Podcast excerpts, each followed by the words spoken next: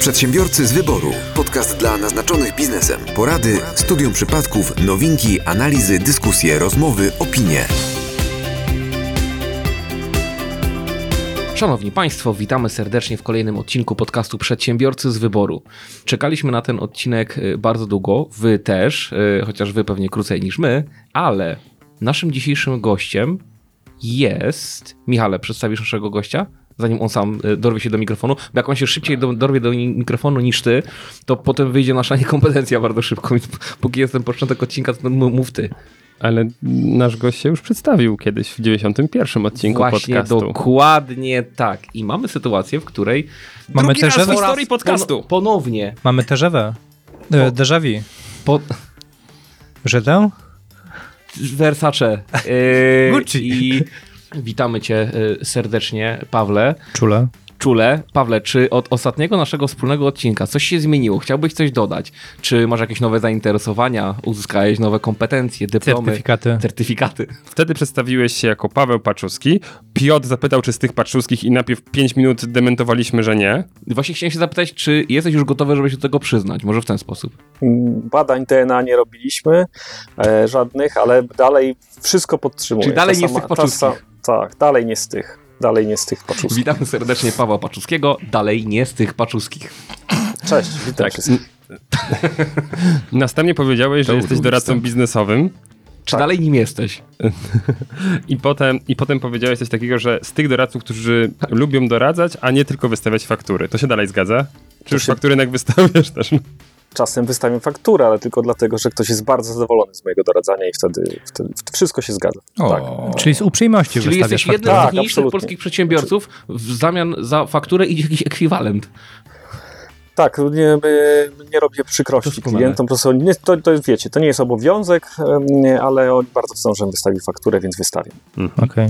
Tak. Potem wspomnieliśmy troszeczkę o zagranicznym e, wydawnictwie. Już możemy mówić, tak? Bo chyba wtedy jeszcze byłeś na granicy Mhm. pracy tam. Ale w Czy- czy- której po, polsko-ukraińskiej? Nie, to, był, to, to, to, to z drugiej Z tej strony. drugiej strony, całkiem. Tak, tak, tak. To było z tej? Für Deutschland! Aha. Sorry, ale musiałem. für Deutschland. I dzisiaj, Pawle, mm, jesteś drugim gościem naszego podcastu, który się pojawia drugi raz. Pierwszy, mi się dobrze pamiętam, była Marta Czapik. Y, Legalna Marta i tam z nią rozmawialiśmy najpierw o Microsoftach, a potem o, o, o LinkedInach. A teraz proszę bardzo, jakie poważne tematy. Najpierw modele biznesowe, a dzisiaj porozmawiamy troszkę o pricingu. Takie, y, nie piercingu, Piotrze, już widzę, jak ty patrzysz na mnie. Nie piercing. Aha, czyli ty się Okej, przygotowałeś do nie, tego tematu. Ale czy czytał wieczorem prostu, jeszcze? Nie, po prostu mów, ja... Moje żarty są cztery kroki do przodu jeszcze, a nie ma sensu tego tłumaczyć, nie ma sensu w to iść naprawdę. I dalej, mów dalej, mów, tak będzie bezpieczniej dla, dla wszystkich. Dobrze. Y, Pawle, mm, bo coś się pozmieniało i coś się nowego podziało w tym czasie, gdy się nie słyszeliśmy, prawda? W takim temacie budowania cen, strategii cenowej i tak dalej w twojej karierze zawodowej. No tak, znaczy, wiesz co, tak naprawdę mm, ceny i pricing jest bardzo ważnym elementem modelu biznesowego, ale rzeczywiście trochę świat się zmienił e, przez, ostatni, przez ostatni czas i przez ostatni rok. I trochę, no model biznesowy jest taką fajną, fajną można powiedzieć, strategiczną rozkminką dla firm, natomiast e, ceny i pricing jest czymś bardzo namacalnym, czymś materialnym, coś, czymś, co bardzo mocno wpływa na wyniki finansowe i na wszystkie inne elementy, więc stąd ten pricing trochę w, tym, w, tej, w tej mojej mm, przygodzie e, doradczej. E, To jest Okej. bardzo ważny element modelu e, biznesowego, w związku z czym pewnie jeszcze parę razy o tym gdzieś tam wspomnimy. Mm, e, Więc to nie jest, to jest, to jest taka drobna ewolucja w kierunku tego, w kierunku potrzeb, realnych potrzeb firm, które, którym się zwykle wydaje, że mają dobry model biznesowy, nie mają jakiejś wielkiej potrzeby w nim grzebania, natomiast mają bardzo mocno nieuświadomioną potrzebę, że niekoniecznie dobrze zarządzają cenami. Okej. Ten odcinek e, poni- poniekąd będzie kontynuacją może tamtego, w którym się widzieliśmy, ale też takie let's go deeper generalnie i, Okej. i, i zgłębimy sobie e, Ceny wa- węgla, Tak, właśnie pogadamy o pricingu. chrustu. No, Znajdźmy jakiś taki neutralny taki te, te temat dla Polaków. Pogadajmy o cenach węgla. Ja, ja mam w ogóle Prądu. pierwsze przemyślenie, to jest jeden z tych odcinków, gdzie my już od początku wiemy, że to będzie cenny odcinek. O, Na pewno. Piotrze, powiem ci, to widać ewidentnie, że Zostałeś ojcem? In your face. Nie. Wiem. Bo to, to był tak tatowy żart, że no to widocznie właśnie zostałeś. Nawet się nie orientujesz, ale to był tak tatowy żart, że wow. A, O, aha, w sensie, że dead jokes. tak, Ale tak. ty jestem specjalistą z tego, daj spokój. Dobrze, ale y, Ja właśnie byłem na, na, na długo zanim... Zostałem Długo ojcem. Zanim istniał pierwszy tata. Paweł jest już zaprawiony w bojach, bo raz już nas słyszał, jak opowiadaliśmy o newsach, więc panowie ogłaszam kwadrans na newsy. Nie. No, ja mam taki dziwny news. W zasadzie i tak się zastanawiam, bo on troszeczkę nawiązuje do newsa jednego z przed paru odcinków. E, Pamiętacie, jak wspominaliśmy, że Janusz Palikot e, wspólnie z Kubą Wojewódzkim troszeczkę są pod kreską? może. Tam te wszystkie ich branże e, alkoholowe i z pogranicza alkoholu e, chyba miały, przyniosły stratę 50 milionów złotych, z tego co pamiętam. Były różnego rodzaju działania crowdfundingowe, żeby pozyskać dodatkowy kapitał. Aż tu nagle pan Janusz Palikot otwiera nową markę. Będzie chciał edukować przedsiębiorców, jak robić marketing. Marka się nazywa Janusz Marketingu. I tutaj mówię całkiem, całkiem poważnie, tutaj to mówię. To jest piękne. Wszedłem na jego stronę, są informacje na temat kursu, które można kupić i można dołączyć do elitarnego grona Janusza Marketingu. To, ta nazwa jest cudowna. 13 on ją- odcinków on kursu, wchłonął. trzy moduły tematyczne za only 2699 zł w promocji. Zauważ, że właśnie zniżkowa cena jest jeszcze. Jest zniżkowa, bo będzie zwyżkowa, zwyczaj. tak, tak co do cen. I tak się zastanawiam, po pierwsze, czy faktycznie ta postać przyciągnie osoby, które będą chciały się uczyć od Janusza, jak robić dobrze biznes i jak robić dobrze marketing. Jak myślicie? 50% ludzi na tej imprezie to będą dziennikarze różnych y, spiderwebów i innych takich, którzy będą chcieli sprawdzić, co odwala Janusz Palikot na swoim kursie. Także I będą liczyli, że jest 50% darmowy catering. ten- Przez internet darmowy catering będzie. To to internetowy jest kurs, taki e-learningowy, taki e-learning to jest. I już, już, To już, już, już czuję, że znam co najmniej parę osób, które się tam zapiszą dla Beki. Tutaj teraz Wiem, jak, 2699 zł dla Beki to jest dużo złotych dla Beki, ale tak. Tak to ktoś to zrobi, nie? Spoglądam na pana Janusza i tak widzę w takiej fajnej czapce mi się przypomniało od razu biznes e, Piotra Eł kiedyś, który miał też fajne czapki. A tutaj pan Janusz widzę, że ma takie hasło wyjebongo. To jest taki napój, nie? E, Tak, on właśnie sprzedawał te różnego rodzaju napoje alkoholowe, e, piwne, e, spirytusowe i tak dalej. Tam różne były właśnie te marki. I on właśnie na podstawie tego doświadczenia chce uczyć marketingu e, i tego, jak można milionową markę stworzyć.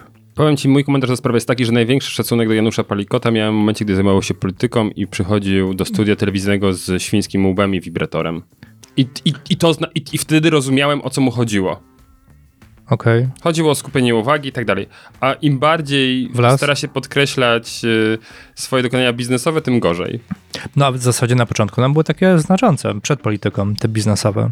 No, To była cała branża spirytusowa i faktycznie on był takim znaczącym widzisz, no graczem. bo- Był takim spiritus movens. jak to się często Tak. mówi, że biznes lubi ciszę, prawda? Lubi. No, no to on wtedy nie, nie eksponował się z tym, co robił, jakoś tak mu to chyba lepiej wychodziło. Biznes lubi ciszę, ale Janusz nie lubi ciszy. No i dlatego Janusz Marketingu. No. Strasznie, Także- strasznie, szkoda, że Państwo tego nie widzą, ale ma strasznie smutne, smutne oczka na tej stronie. Tak. Tak. Wygląda trochę jakby ktoś do tego zmuszał.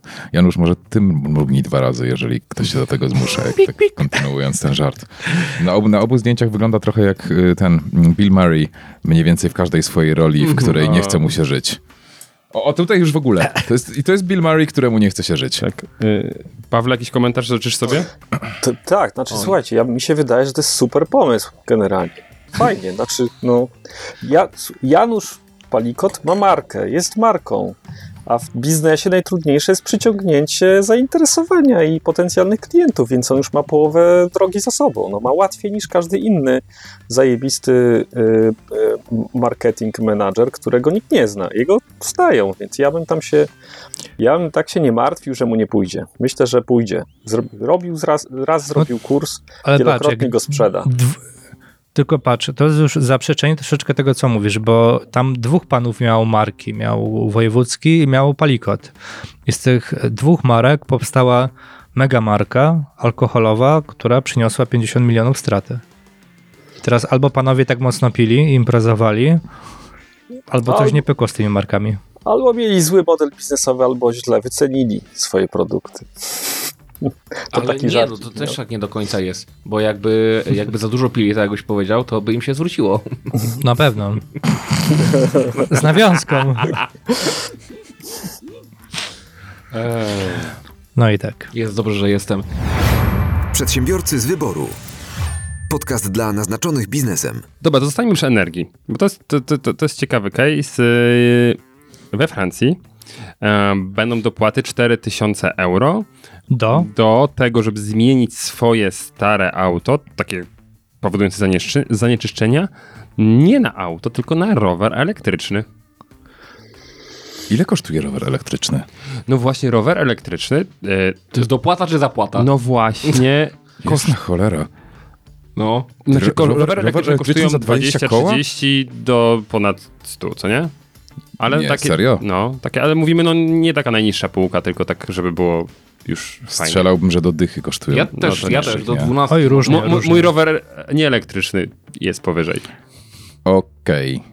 Wow, to jest 10 razy drożej niż myślałem, że kosztuje rower, ale widocznie. Wow. Rower Proszę za... bardzo, Ty jeździłeś Wow. jakimś autem z, z, z jakimś e, tym, tym takim zwierzakiem tam na... Tak. No, no, tak. to a propos cen motoryzacji. Ja rozumiem, że to Ono było... kosztowało mniej niż rower za Nie, nie, nie, ja wiesz. wierzę, ale wiesz, się rozpadało. ale w momencie, gdy było nowe, nie. No okej, miał, fajnie, a to ja powiem, że u nas, w naszym podwórku rodzimym, a dokładnie w Gdyni też tego typu dotacje były. W Polsce, w Polsce, w Polsce. 2,5 tysiąca złotych można było dostać dotacji i to były pieniądze, które Mm, były z. Urzędu Miasta Gdyni. W ciągu kilkunastu minut chyba te pieniądze się e, zdeponowały, a później się przetransferowały, ponieważ osoby po prostu były za- zainteresowane. Bardzo dużo deklaracji przyszło, że osoby chcą kupować rowery elektryczne i to też widzimy po zwiększającej się ilości wypożyczeń. Pamiętam, jak Katowice w tym roku ogłosiły, że w, w tym roku w, podczas sezonu rowerowego był rekord pod względem wypożyczeń rowerów. Czyli te ceny paliw, nazwijmy to, bardzo mocno wpłynęły jednak na to, że osoby chcąc nie chcąc się przerzucają na dwukołowce Może najwyższa pora nie zamykać sezonu ro- wypożyczalni rowerowych albo w jednośladne. ogóle. październiku, tylko właśnie W ogóle. w ogóle. Nie no, wystarczy tak naprawdę, wiesz, Pole e, zimowe pod, zamontować. albo jak masz tutaj trasy rowerowe, wiesz, ścieżki, które ty bardzo lubisz, to pod tymi ścieżkami zrobić jakieś takie kwestie Ale mówisz o ścieżkach rowerowych czy ścieżkach? Ten rowerowe. dowcip był już zamknięty na etapie, kiedy został powiedziany. E, tak, e, no. Wystarczy po prostu dać jakieś kwestie, nazwijmy to podgrzewania, tak? Gdzieś chyba w Holandii? Dziś było, z czego, z tego co pamiętam, podgrzewane ale trasy rowerowe. Holandia, Dania, Islandia, to, to, to mogą być te rejony, gdzie, gdzie, gdzie są tu podgrzewane ścieżki rowerowe. Kto, bog, no. A teraz pod- bogatym zabroni. Podoba mi się, że tam w tym Trójmieście, te, Trójmieście takie ładne rzeczy robią, bo dopiero co y, ostatnio byłem na inauguracji y, pierwszego polskiego autka autonomicznego, który sobie powstaje. I zera? I co? nie, ten powstaje Zero. prywatnie, czyli powstanie. Y, autonomicznego, wiesz, nie elektrycznego. A, okej. Y, I czajcie, że w Gdańsku już są po testach takich autek i jeździli nimi i jeździli bez kierowcy i ludzie wsiadali i nie bali się, a potem jeszcze bardzo się cieszyli, że przejechali I przeżyli? i tak dalej i przeżyli i wszystko ten. Także y, oni tam robią w tym Trójmieście jakieś fajne rzeczy, widzę. Czas się przeprowadzić. Przedsiębiorcy z wyboru. Podcast dla naznaczonych biznesem. Mam most! Nie, ja też. Boję się, że ta autonomia pójdzie tak daleko, że nie będą mieli zaraz autonomii od Polski. Ale co, że takie proniemieckie, Nie, nawet nie, obojętnie od wszystkich. propomorskie. Ja! E, For nie, Deutschland. Dobra, nie, bo jak jesteśmy już nad morzem, O, to ja mam most. E, uwaga. Widzę. E, halo, e, łączymy się, bo jesteśmy tutaj. Czy słyszę szum fal i...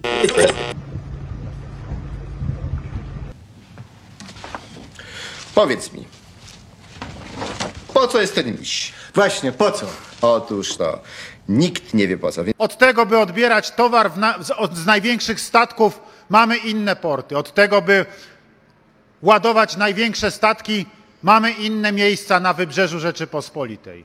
Chodziło o to także, by symbolicznie ta droga była otwarta. My otwieramy oczy niedowiarkom. Patrzcie, mówimy to nasze, przez nas wykonane i to nie jest nasze ostatnie słowo. I nikt nie ma prawa się przyczepić.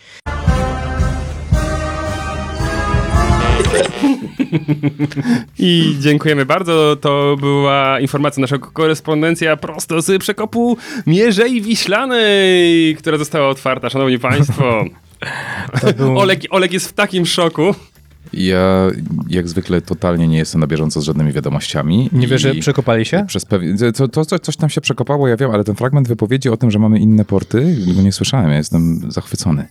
Naprawdę jesteśmy na tym No etapie komunikacji. USB, Na tym USB. etapie komunikacji politycznej jesteśmy, to jest niesamowite. Na czego? Wow. Czeg, no właśnie, te, te pierdolenia. To jest po Ja, prostu... ja chciałbym docenić szczerość. Tak. Wow. Wszyscy mówili, że ta inwestycja nie ma sensu gospodarczego. Nie, no, oni się też to mówią. Ona się zwróci za ale, tysiąc a lat. teraz to, a, ale no to wiesz, to była pozycja, a teraz to mówią. Za ile się zwróci? Ponad tysiąc lat. Tak, bo właśnie to przeko- bo koszt przekroczył miliard i zarobki z portu w Elblągu przeliczyli jakby w ciągle tą drogą już pogłębioną wpływały statki i tak właśnie. Dalej wyszło, może że się zwrócić szybciej niż inwestycja tysiąc Janusza lat. Palikota. Tak. To jest piękne, bo y, tak bardzo narzekamy na to, że nie myślimy o przyszłych pokoleniach, że niszczymy świat dla przyszłych pokoleń, a tu proszę, ktoś myśli tysiąc lat do przodu. To E, jest... Powiem ci nie do końca, Dobry ruch. bo y, ten tysiąc lat był policzony na razie tą inwestycją, która już została gdzieś tam e, spieniężona, natomiast e, jeszcze jest inwestycja pogłębienia e, drogi do portu, bo tam jest z tym problem i nikt nie chce jej pogłębić. Tysiąc, dwa tysiące lat, no to już nie jest wielka różnica. No to już będą 2000, bo tam, Ktoś pod, tam będzie- podobna inwestycja ma ktoś być. tam będzie żył Bo wtedy, na razie nie? tam takie, takie statki, statki to za bardzo nie płyną. Takie małe stateczki pływają. A Ale te- to może, może to zostało skonstruowane, żeby przepłynęła mm, Barka. Mierzeją, nie, cała nasza flota łodzi podwodnych, którą posiada Polska. I, i nią będą pogłębiać. Tak Nie, nie, nie, się ona, tak. ona, ona już przepłynęła. Ona- Tam i z powrotem. Dokładnie. Trzy razy. To jest takie, jak nie można dzielić przez zero, nie? To jest coś takiego, ale dobra. A tu mówisz o tych okrętach, które zabrali? To o tych okrętach, których nie mamy, no. No Mhm. właśnie. E, e, ja, się- ja się tylko chcę Pawle usłyszeć. Pawle, słyszałeś, prawda? Słyszałem. Życzysz sobie e, zostawić komentarz, czy za bardzo politycznie? Każdy komentarz będzie zbędny i nie będzie miał sensu. Y, Ja jeszcze jedną rzecz, bo teraz No tak się zastanowiłem. Być może ekonomicznie to jest nieuzasadnione od, pod względem takich bardziej transportu, ale zobaczcie, jak ten region zyska pod względem turystyki. Wydaje mi się, że to będzie taki case światowy. Ludzie tam przyjeżdżać, żeby zobaczyć to. Nie, nie. Możesz się pośmiać. Jest tak jak z tym Jezusem, co go przemalowali. Właśnie przemalowali? Czekaj, Pawle? Bo myślałem, że M- Mateusz mówi o tym, że nie trzeba będzie teraz kajaków przeciągać przez Mierzeję, tylko będzie można przepłynąć tak turystycznie. Będzie więcej, ale spoko. I zobaczcie, to samo można było y, osiągnąć, przypuszczając tory w poprzek. I byłoby tak jak ta, y, chyba koło Elbląga są takie, prawda? E, takie tory, No, na no. których statki mogą przejeżdżać, Tak, prawda? tak. Takie ten. I to samo można było No zrobić Michał, tam. Faktycznie byłoby narzekasz. to dużo tańsze. A przy konsultacjach społecznych byłeś? Zgłosiłeś ten pomysł? Nie. No i to jest, proszę pana, takie No, typowe takie polskie. polskie. Narzekamy, ale nie zrobiliśmy niczego, jak było. Widzisz, mogłeś za, za, zagłosować na budżet obywatelski, bo na pewno to z budżetu. No obywatelskiego. oczywiście, że z budżetu obywatelskiego. w Elblągu. No. Nie będzie, nie będzie przez najbliższe 100 Elbląga. lat boisk piłkarskich. Nie będzie. No. Tysiąc. Ale spokojnie, w kontekście inwestycji z sensem, y, szykuje się już kolejna. Pamiętajmy, że ciągle nie, nie zrezygnowano z planów budowy centralnego portu komunikacyjnego. No przecież tam już są takie do, dosyć duże koszty, nie? Spółki. Mhm, No, a ja nie chcę, bo to nie czas i nie miejsce, bo, bo zatkalibyśmy dzisiejszy odcinek, ale y, jeśli chodzi o centralny pont komunikacyjny, to zastanawiam się, czy nie warto byłoby na przykład poświęcić mu jednego odcinka, bo...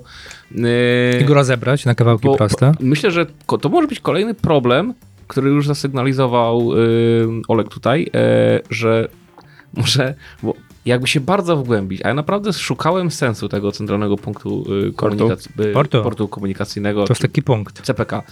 E, I kilka jest. Oczywiście. Tylko, że y, o nich się nie mówi, bo oczywiście klasycznie może jest to źle robione, ale nie wiem, czy nie warto by poświęcić temu większej uwagi, bo może okazać się, że jesteśmy w stanie to w jakiś fajny sposób wykorzystać i jesteśmy w stanie zrobić.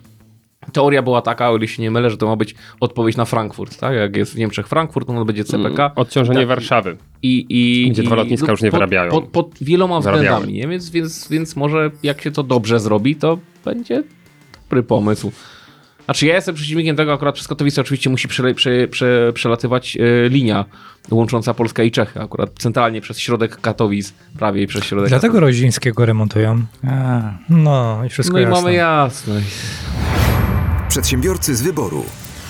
Podcast dla naznaczonych biznesem. Pawle, jak ustawiać ceny? I od razu zadam drugie pytanie. Czy patrzeć na konkurencję, czy patrzeć tylko i wyłącznie na swój własne, swoje własne podwórko? Tak? Zadam w taki sposób to pytanie. No to wiesz, to pytanie, Piotrze, to jest trochę takie jak żyć, panie premierze, nie? W sensie, No, no, od czegoś trzeba zacząć. no to y, mądrze, dobrze, właściwie, odpowiednio, skutecznie, a, a tak naprawdę odpowiedź brzmi to zależy. Odpowiem najprościej jak się da, e, a, a w zasadzie kontrpytaniem. Jaki jest cel funkcjonowania firmy? Zwykle, takiej normalnej. Żeby zarobić. żeby zarobić. Znaczy ma- maksymalizować zysk w jakimś długim okresie. Nie? No więc ceny trzeba Nie no, ustawiać tak. to jest, celem jest strata.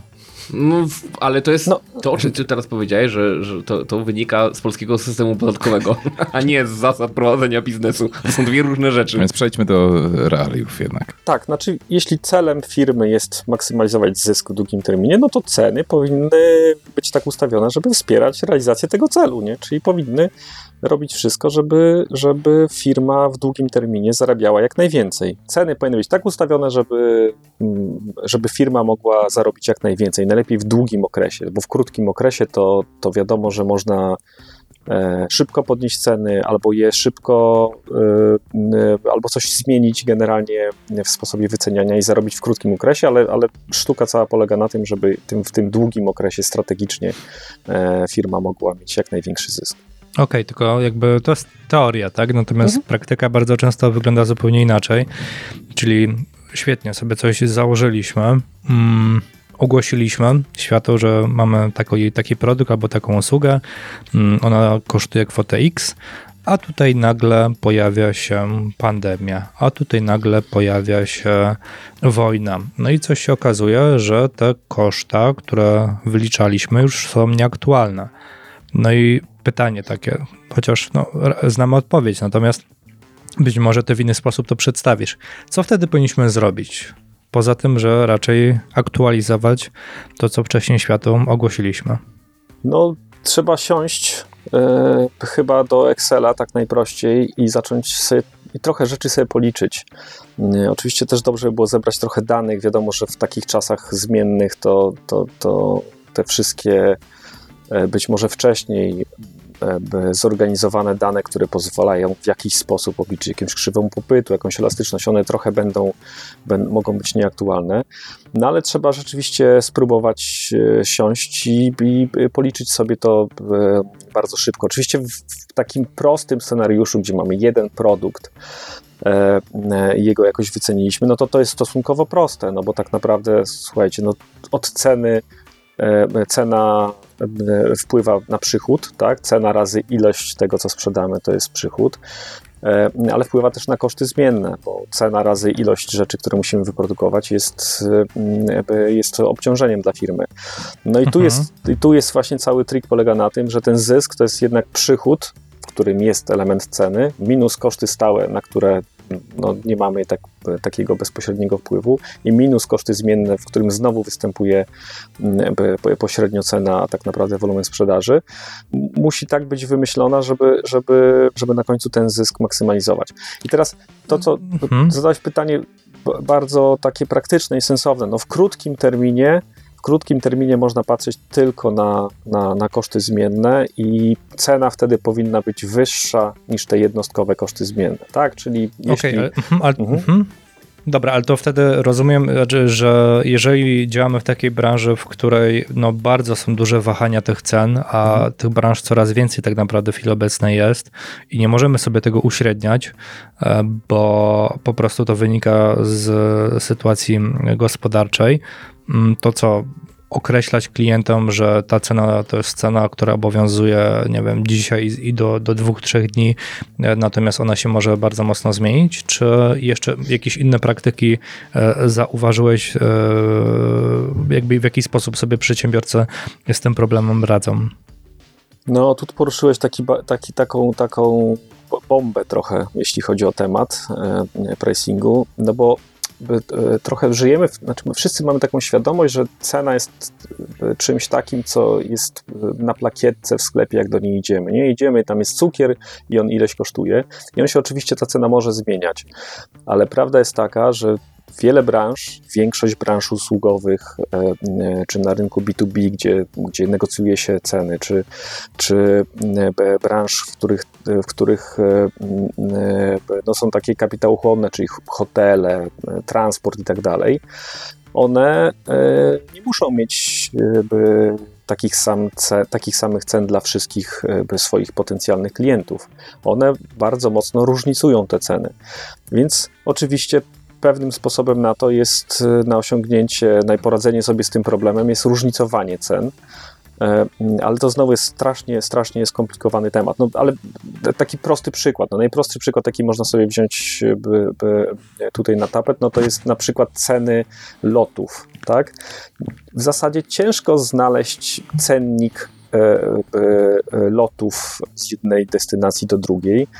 Zwykle E, te ceny się bardzo mocno zmieniają, zmieniają dynamiczne, dynamicznie i są dostosowane e, trochę do, do, do, do konkretnego potencjalnego e, nabywcy, trochę do preferencji. Rzekłbym, że trochę mm, próbują wykorzystać gotowość do zapłaty Twoją. Jeśli system widzi, że, że bardzo chcesz gdzieś polecieć i bardzo ci zależy na jakimś konkretnym terminie, no to ta cena będzie dla ciebie wyższa niż dla osoby, która tylko rozważa wyjazd na wakacje. E, no i to jest, wiesz, to jest, to jest jakiś sposób na to, jak sobie radzić w tym, mm, w tym trudnym okresie, czyli trochę bardziej różnicować ceny, ale to jeszcze bardziej komplikuje wszystkie obliczenia i tak naprawdę jeszcze utrudnia e, zarządzanie tą ceną. Mhm, dzięki. Mam wrażenie, że dotykamy dwóch rzeczy. Jedna to jest, są ceny dla klientów biznesowych, które jak mówisz y, różnią się znacząco i tutaj ta rozbieżność może być spora, a myślę, że drugie to ustalenie ceny dla tego klienta mm, mm, indywidualnego. Czy tu są jakieś znaczące różnice? Też tak wynika z twoich, waszych doświadczeń?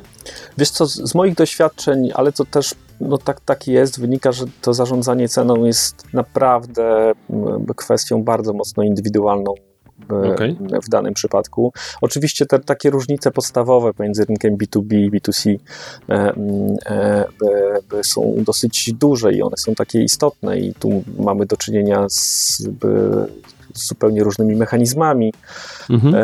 E, ale generalnie te zasady są mniej więcej podobne. Słuchajcie, no, najprościej będzie to, to powiedzmy sobie tak, znaczy cena powinna być cena za Twoją usługę, za produkt, niezależnie na jakim rynku, niezależnie e, e, komu sprzedajesz.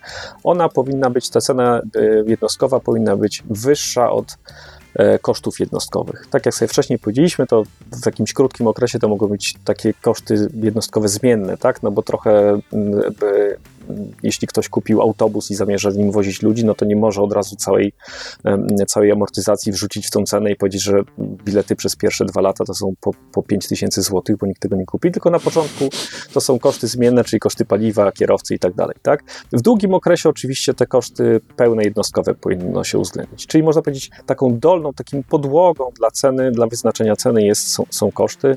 One e, w normalnych okolicznościach cena powinna być powyżej tych jednostkowych kosztów.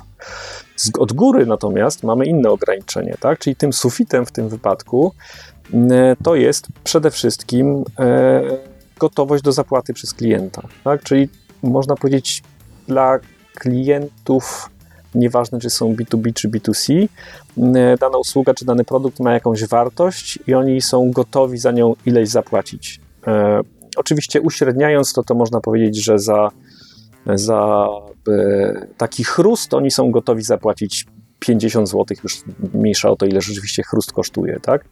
E, a by, by kolejnym ograniczeniem z góry e, to, jest, to są ceny konkurencyjnych produktów lub usług. Nie? Więc tak naprawdę poruszamy się w takim zakresie, gdzie musimy się strzelić z tą ceną, ona musi być powyżej naszych kosztów, ale musi być poniżej no albo mm, tej gotowości do zapłaty, bo jeśli wycenimy coś wyżej niż ktoś jest gotowy zapłacić, no to wiadomo, że tego nie kupi.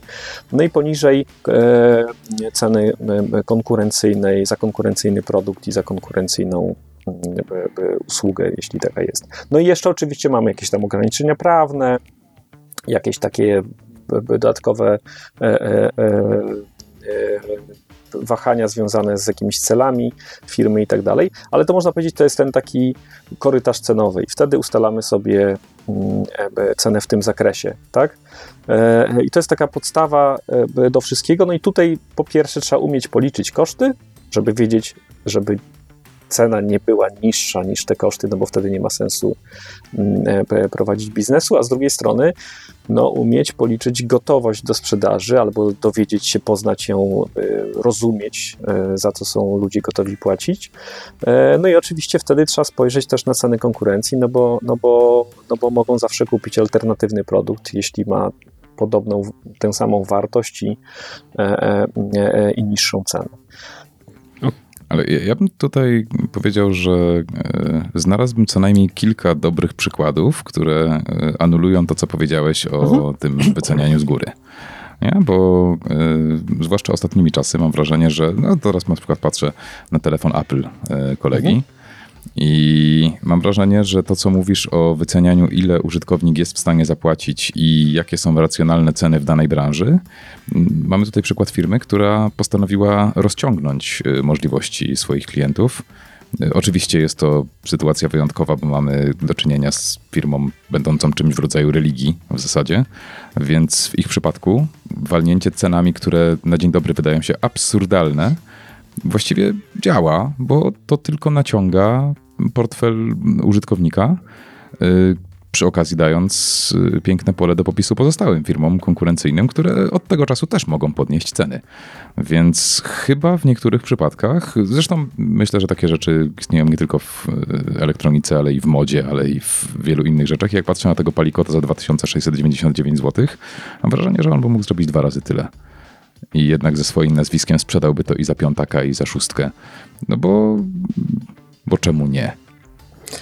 No tu, Olku, poruszyłeś ekstremalnie ważny temat, bo ja nawet celowo trochę nie użyłem, e, nie, znaczy, znaczy nie, nie brnąłem na razie w tą wartość produktu, ale wydaje mi się, że, mhm. że warto zrobić sobie wycieczkę w tą stronę. Nie? Znaczy to, co powiedziałeś, e, rzekłbym, że e, bardzo mocno potwierdza to, co ja powiedziałem wcześniej, tylko trzeba podejść do tego trochę inaczej. No bo mhm. czym jest wartość produktu, a tak naprawdę, i tego słowa nie użyłem, czym jest postrzegana wartość produktu czy usługi, tak? Bo tak naprawdę ta gotowość do zapłaty przez klienta powstaje, e, jest znaczy liczona przez niego wewnętrznie, znaczy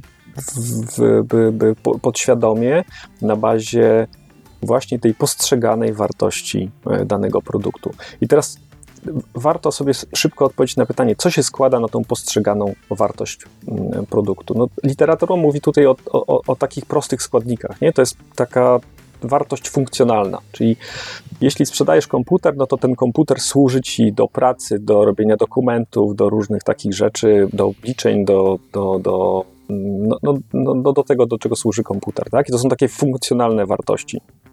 Funkcjonalne cechy, e, by, by, które wpływają na wartość produktu. Ale e, nie mniej ważna jest wartość, w tej postrzeganej wartości jest wartość emocjonalna, czyli tak naprawdę te wszystkie składniki czy cechy tego produktu czy usługi, które pozwalają ci się dobrze poczuć. No i tutaj by mm, oczywiście wtedy mm, te, te, te wszystkie takie E, można powiedzieć, marketingowe składniki e, tego produktu e, zaczynają odgrywać dosyć sporą rolę i one bardzo mocno podnoszą tą postrzeganą wartość do góry. Ale jest jeszcze wartość symboliczna, czyli coś, co można w skrócie powiedzieć, jest takim prestiżem, czyli podnosi Twoje poczucie wartości. Jeśli używasz produktu Apple'a, no to jesteś trochę lepszym człowiekiem. Ja tego nie powiedziałem. Nie, nie mam produktu żadnego. Jestem gorszym człowiekiem. Ale, e, ale tak jest. No, ta, ta wartość symboliczna bardzo mocno wpływa na postrzeganie mm, produktu i tutaj brand e, no, ma ekstremalnie mocne znaczenie.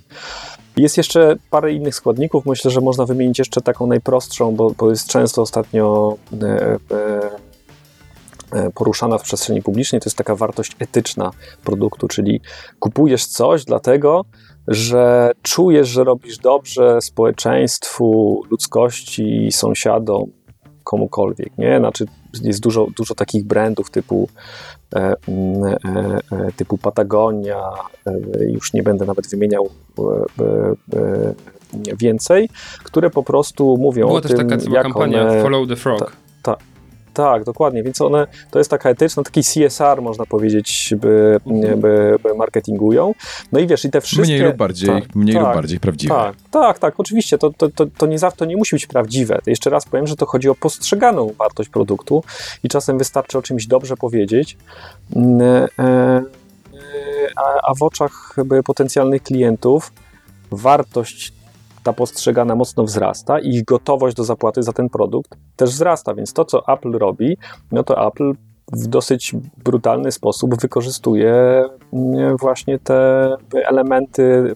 Funkcjonalnie to nie są komputery istotnie różniące się od, od innych brandów, ale pod względem takim właśnie symbolicznym czy emocjonalnym czy no tutaj w tym wypadku pewnie etycznym to nie za bardzo, ale one, one mocno zwiększają tę wartość e, postrzeganą, w związku z czym zwiększa się gotowość do zapłaty, w związku z czym ten sufit idzie w górę, e, jakby nie patrzeć. I teraz to, co powiedziałem też jeszcze szybko nawiążę do tej, do tej konkurencji, no to pamiętajcie, że to chodzi o produkt, że z góry ogranicza nas jak gdyby też cena, ceny konkurencji, ale za produkt o podobnej e, wartości czy podobnej użyteczności, e, e, czyli podobnie postrzegany.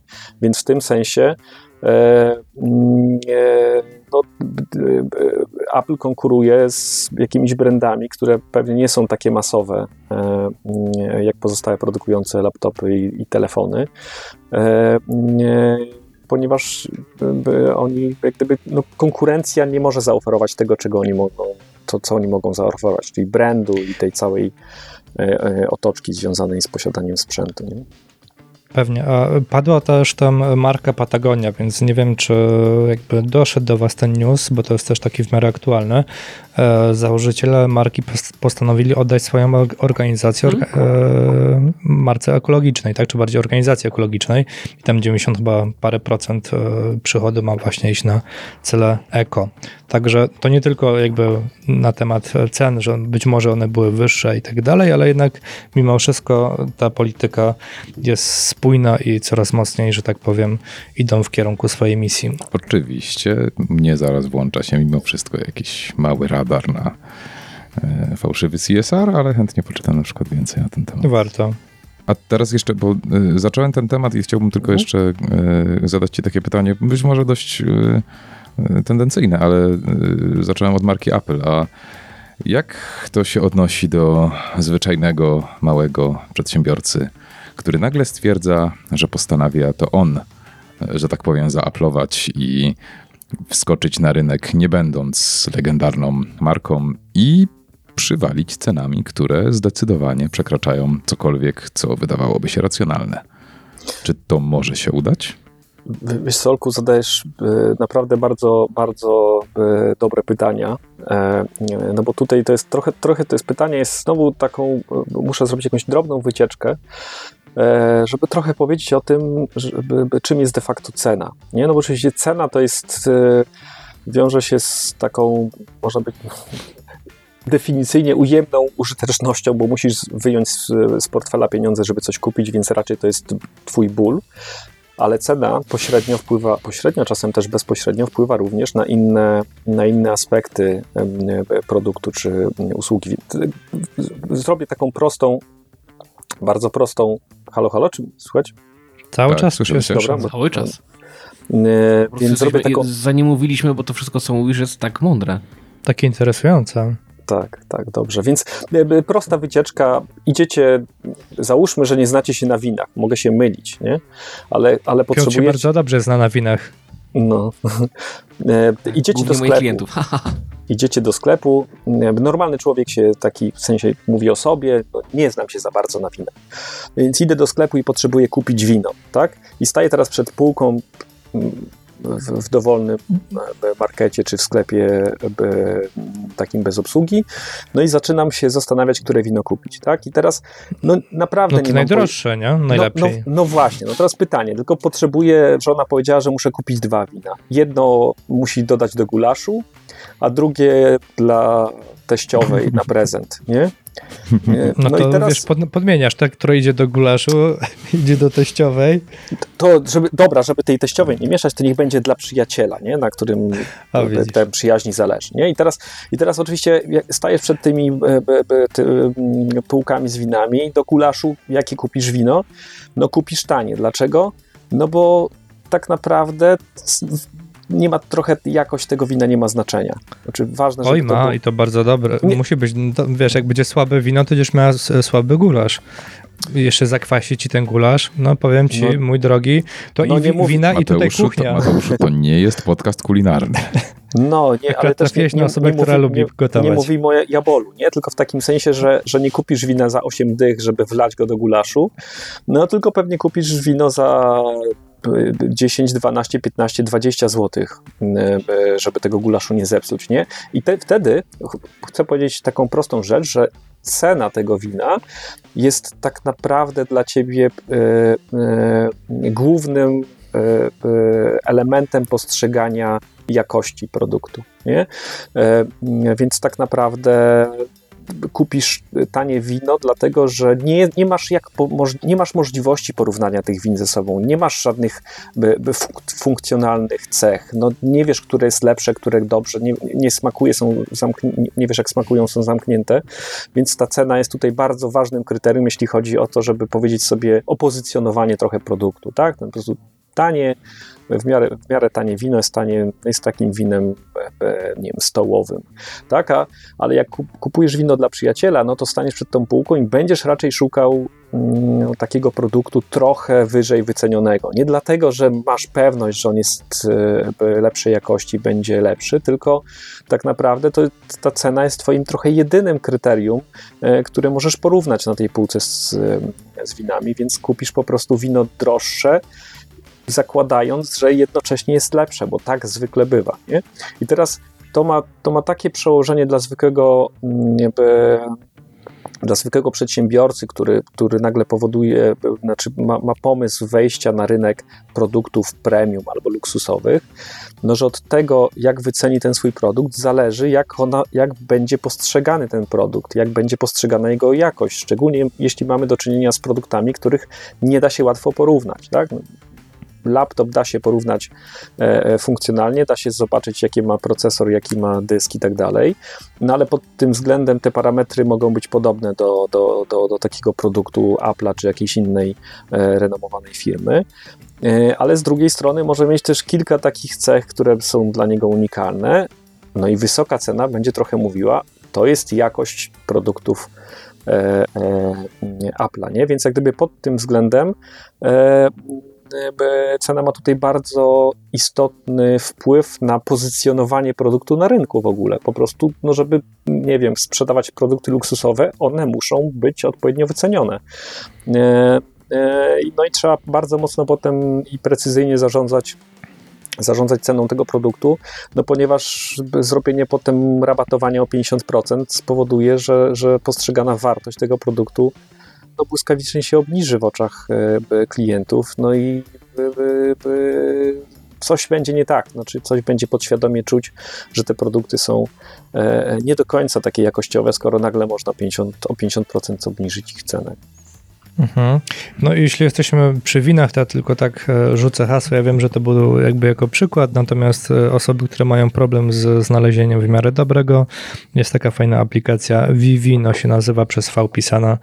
E, także tam na pewno znajdziecie ocenę, możecie sobie zeskanować wino i zobaczyć, jak jest oceniane na świecie. I tam wybieracie wino do gulaszu i... I do, dla teściowej. Tak, E, znaczy to, doku- to, to jest, ale to jest dokładnie, Mhm. to jest, to jest, to jest do, dobry przykład na to, jak y, klient, konsument może sobie poradzić właśnie z, takim, z oceną takich produktów, e, e, które ciężko jest ocenić.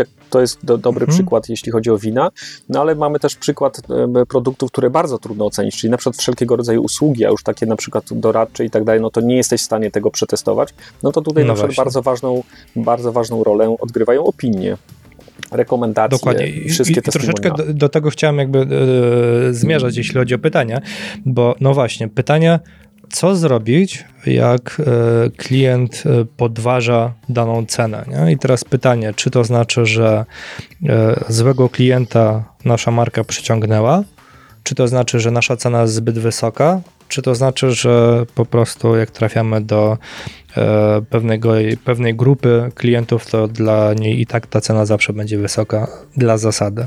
No powiedz mi, co, co znaczy podważa cenę? Znaczy płacze i kupuje, czy yy, yy, nie kupuje i Nie, odchodzi? no, tak jest. E, Wiesz, no są różne sytuacje. Czasami płacze i kupuje, a czasami e, negocjuje, nazwijmy to, lub po prostu wskazuje, nie, nie, to jest za drogie e, i, i, i rezygnuje. Nie? Mhm. Znaczy, no tutaj są jakieś oczywiście takie b, możliwości zbadania tego. Bada się wrażliwość cenową, czyli taką relację e, trochę tej gotowości do zapłaty z, e, z, z postrzeganą ceną. E, Więc rzeczywiście no, cena może być przestrzelona. Pamiętaj, pa, pamiętajmy tylko, że, że mówimy o jakimś takim prostym przykładzie, że mamy produkt, którego wyceniamy dla wszystkich klientów tak samo, no to, no to wtedy trzeba się liczyć z tym, że oczywiście by, by sensowny dobór ceny będzie oznaczał, że dla niektórych klientów będzie ona za wysoka i oni go nie kupią. E, Czyli można powiedzieć, no powiem trochę jeszcze inaczej. usług, Jeśli by tak, w- sensie, czy to będzie usługa, czy produkt, no po prostu go nie kupią. No i teraz oczywiście możesz działać na, na dwa fronty, albo obniżać tę cenę dla tego klienta, jeśli jego gotowość do zapłaty jest niższa niż sobie ustaliłeś, albo zwiększać tą postrzeganą wartość tego produktu. I oczywiście obniżka jest y, czasem potrzebna, drobny, drobny rabat, y, czy dogadanie się na trochę niższą cenę, jeśli czujesz, że ten klient nie zapłaci więcej, ale jednocześnie no, nie wpłynie to jak gdyby na postrzeganie twojego produktu przez innych klientów, czyli w usługach to inni się mogą nie dowiedzieć, że od niego e, wziąłeś po prostu mniej pieniędzy. No ale to granie tą, tą, tą postrzeganą wartością jest, jest bardzo często dużo lepsze, no bo właśnie wystarczy mm, e, b- b- kilka rekomendacji od innych klientów, e, czy dobre opinie, czy trochę lepiej ułożyć ofertę, w której zwrócisz uwagę na, mm, e, na te takie pozafunkcjonalne em, wartości Twojej usługi czy produktu. No, być może wystarczą do tego, żeby zwiększyć gotowość do zapłaty tego klienta i on, i on nie będzie czuł, że, że, że wydaje za dużo. Tutaj od razu mi się, mm, nawiązując do tej waszej wymiany zdań, mm, przykład dentystów nasuwa, gdzie każdy niemalże idąc do dentysty, mm, w- no to jednak boli, to nie? Że siedzimy na fotelu pół godziny i nagle co najmniej parę stówek, a jeśli to jest jakaś kanałówka czy coś, to zostaje parę tysięcy nieraz. A mimo to no jednak płacimy, tak? Oczywiście tutaj alternatywą jest ból fizyczny, którego raczej się chcemy pozbyć, ale to myślę, że bardzo fajnie pokazuje, jak, e, jak, jak łatwo. No, to jest ta usługa tak, że ta cena bardzo mocno nam się przerzuca na jakość, co nie? Że kurde, Mhm. trochę ten dentysta za tani, co nie? I się boimy, że czasem za dwa miesiące tej, tej plomby nie wymienimy. A no dobra, to pój- pójdę do lepszego. Olek się krzywi, bo nie. Nie, ja teraz... Całe życie na NFZ. czarne plomby. Tak, ale nie, nie, bo zwróciłeś uwagę teraz na ważną rzecz. No i tutaj może zadajmy y, teraz pytanie w tą stronę. Y, Co, co jest, jak się wycenisz za tanio? No właśnie chyba to, co teraz powiedział Michał, ale mm, może... Jak się- Mhm. jak, Mhm. no, no wiesz, wielu ludzi, wielu ludzi, których znam swoją drogą z y, wielu lat y, przyglądania się, jak znajomi zaczynają jakieś y, biznesy, Się nie ceni. wpada na taki świetny pomysł, on jest cudownym pomysłem, pod tytułem to ja będę robić to samo, co inni, ale będę to robić taniej, ale dobrze. I to jest na pewno świetny pomysł na biznes. I teraz proszę o ocenę tego świetnego pomysłu Konkurencja na biznes. Ależ, ależ dobre pytanie. Po prostu no, mistrz pytań dzisiaj. E, e, Tak. Widzisz, w 91 odcinku go nie było, prawda? Także... No, kurczę.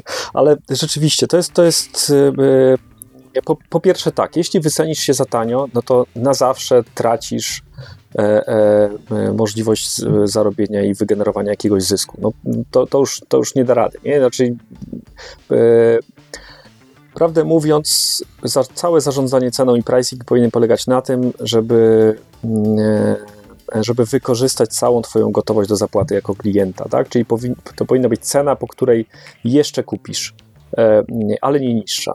Oczywiście to jest trudne e, technicznie. Natomiast to, co ty, to, co ty mówisz, e, czyli taka, bo to, jest, to wchodzimy teraz trochę w, w taki obszar pewnej strategii. I ta strategia cenowa, ona oczywiście musi mieć, tak jak sobie powiedzieliśmy na samym początku, jej celem musi być maksymalizacja zysku w długim terminie firmy, ale w krótkim terminie to czasem oznacza, że musi realizować też inne cele, na przykład zwiększyć udział e, w rynku. Tak? Czyli jeśli chcesz zdobyć jakiś rynek, jeśli chcesz przekonać tych pierwszych 10-15 klientów do swoich usług, no to pewnym pomysłem na to jest oferowanie tych usług e, trochę po obniżonej cenie, E, no bo wtedy masz szansę wygrać z, rzeczywiście z, z, konkurencją. Nie masz, by, ta, ten twój produkt, usługa jest postrzegana jeszcze trochę, może nie tak, nie tak jakby, jakbyś chciał, no bo brakuje ci na przykład tych rekomendacji, brakuje ci opinii, brakuje ci też pewności siebie, żeby ten produkt sprzedać, więc to jest trochę tak, można powiedzieć, to jest taki element strategii, ona się nazywa, to, to jest strategia penetracyjna, w którym trochę w pierwszym okresie zaniżasz celowo cenę po to, żeby zdobyć trochę udziałów na rynku, bo jak się ma trochę udziałów na rynku, to jest trochę łatwiej później nie tylko biznesowi, ale w ogóle zarządzać e, ceną i, i e, najłatwiej jest funkcjonować na rynku. Nie? Więc, więc to, jest, to jest jakaś droga, oczywiście, nie, nie dla każdego, no bo obniżona cena trochę sugeruje, że to będzie produkt czy usługa niższej jakości, ale z drugiej strony w wielu wypadkach, e, e, szczególnie jeśli, jeśli e, ta postrzegana wartość jest przede wszystkim funkcjonalna, no to, no to możesz po prostu obniżyć cenę, mówiąc, że to jest rzeczywiście taka sama usługa, dając na to dowody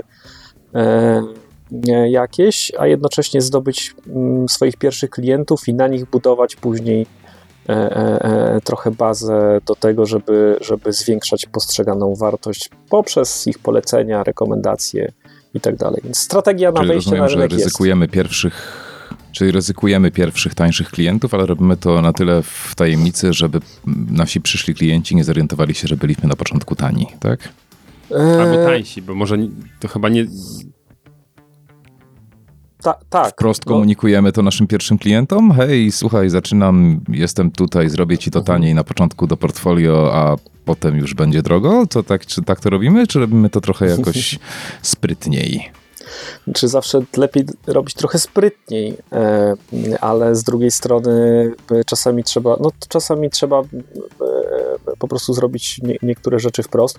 I oczywiście no, myślę, że jak pójdziesz na rynek z jakąś usługą i powiesz, że ja jestem tańszy niż konkurencja, bo potrzebuję do portfolio, no to trochę pokażesz się, że, że, że zaczynasz dopiero na tym rynku, więc trochę no to jest zawsze... Takie ściągnięte ryzyko... majtki trochę, co nie? Trochę to jest ryzykowne zawsze, nie? Więc tak naprawdę no, trzeba to robić po prostu w, w miarę możliwości sprytniej, czyli zrobić trochę więcej, żeby te pierwsze, pierwsze y, zlecenia pozyskać.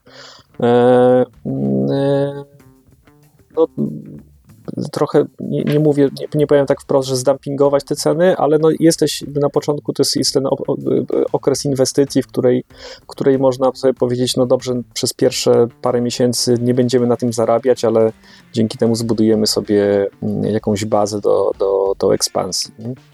I jak ja się cieszę, że to słowo padło, bo to było jedno z moich pytań, dumping. Okej, okay, czyli rozumiem, że możemy tutaj go poruszać w dwóch kontekstach. Jedno to tych firm, które za, zaczynają i które no, budują swoje, swoje miejsce na rynku. To, co teraz tu dyskutujemy, że w, w okolicach się mogą obracać. Ale mm, rozumiem, że drugie no to też to, że no, mamy tą firmę, która jest duża i już ma pozycję na rynku, prawda?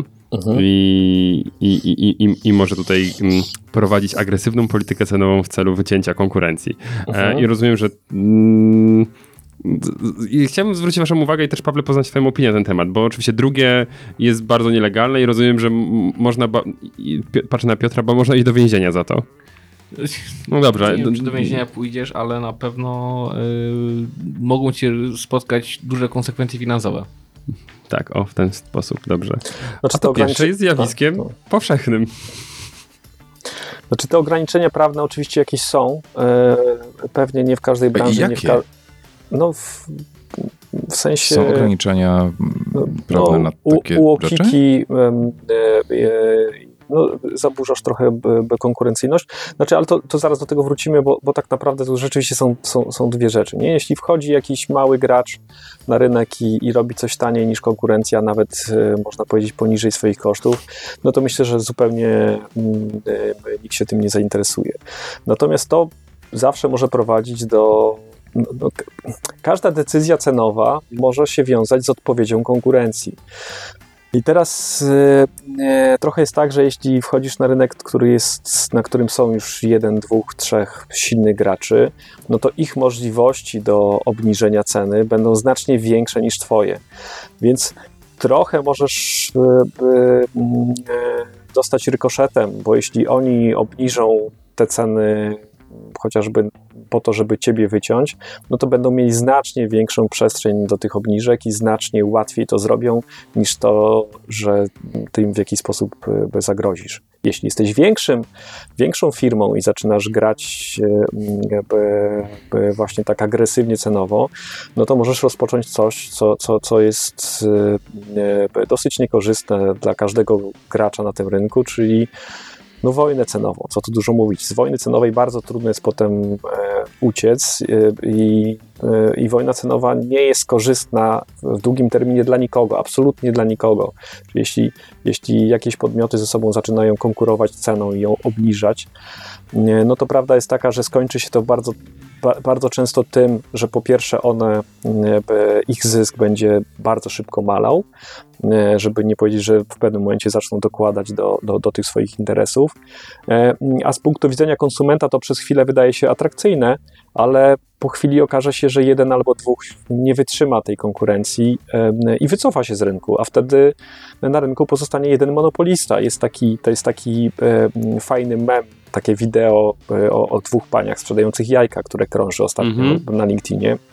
I to trochę tak wygląda, nie? Znaczy, obniżając ceny, e, e, by bardzo mocno w dół narażasz, na- naraża, znaczy branża narażona jest bardzo często na to, że po prostu wypadną z niego e, firmy branża stanie się monopolistyczna, a monopolista może podnosić ceny niemal dowolnie, aż do momentu, gdzie ktoś się znowu zorientuje, że, że rynek jest znowu konkurencyjny i warto w niej e, wejść na niego, bo można wykroić sobie kawałek tortu. Nie więc jak gdyby Masz fajny przykład? ten kij ma dwa końce. Tak, i dodajmy tylko, że monopolista może podnosić te ceny, niekoniecznie ruszając jakość, prawda? Oczywiście, oczywiście, znaczy bo Niekoniecznie. Jaki optymizm w ogóle użyłeś słowa niekoniecznie. po, podnosze, Dobra. podnosze, podnoszenie cen, jeśli zwiększa się wartość produktu, jest racjonalnym działaniem, absolutnie. Natomiast podnoszenie cen, jeśli, jeśli y, nic nie, nie grzebiesz przy produkcie i wartość dla użytkownika jest taka sama, no teraz ceny, ceny węgla, prawda?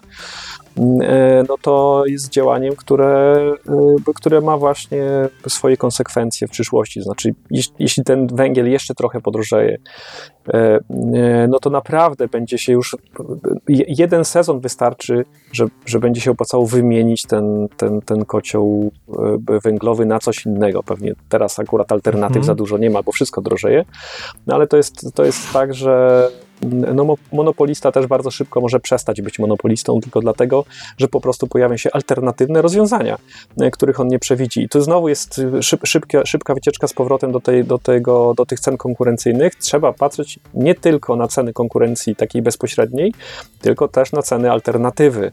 E, tak, czyli mm, e, no tu jest tak w ogóle kilka fajnych, ciekawych efektów, o których jeszcze możemy sobie za chwilę powiedzieć, ale, ale, ale jakby konkurencją dla Netflixa nie jest tylko HBO. Tak? Konkurencją dla Netflixa jest, e, e, e, są również gry komputerowe, czy jakiekolwiek inne rzeczy, które odciągają człowieka od telewizora. Dobra pogoda jest konkurencją dla Netflixa, więc on musi te wszystkie rzeczy, taka firma musi rozważać i te, te, te wszystkie alternatywne rozwiązania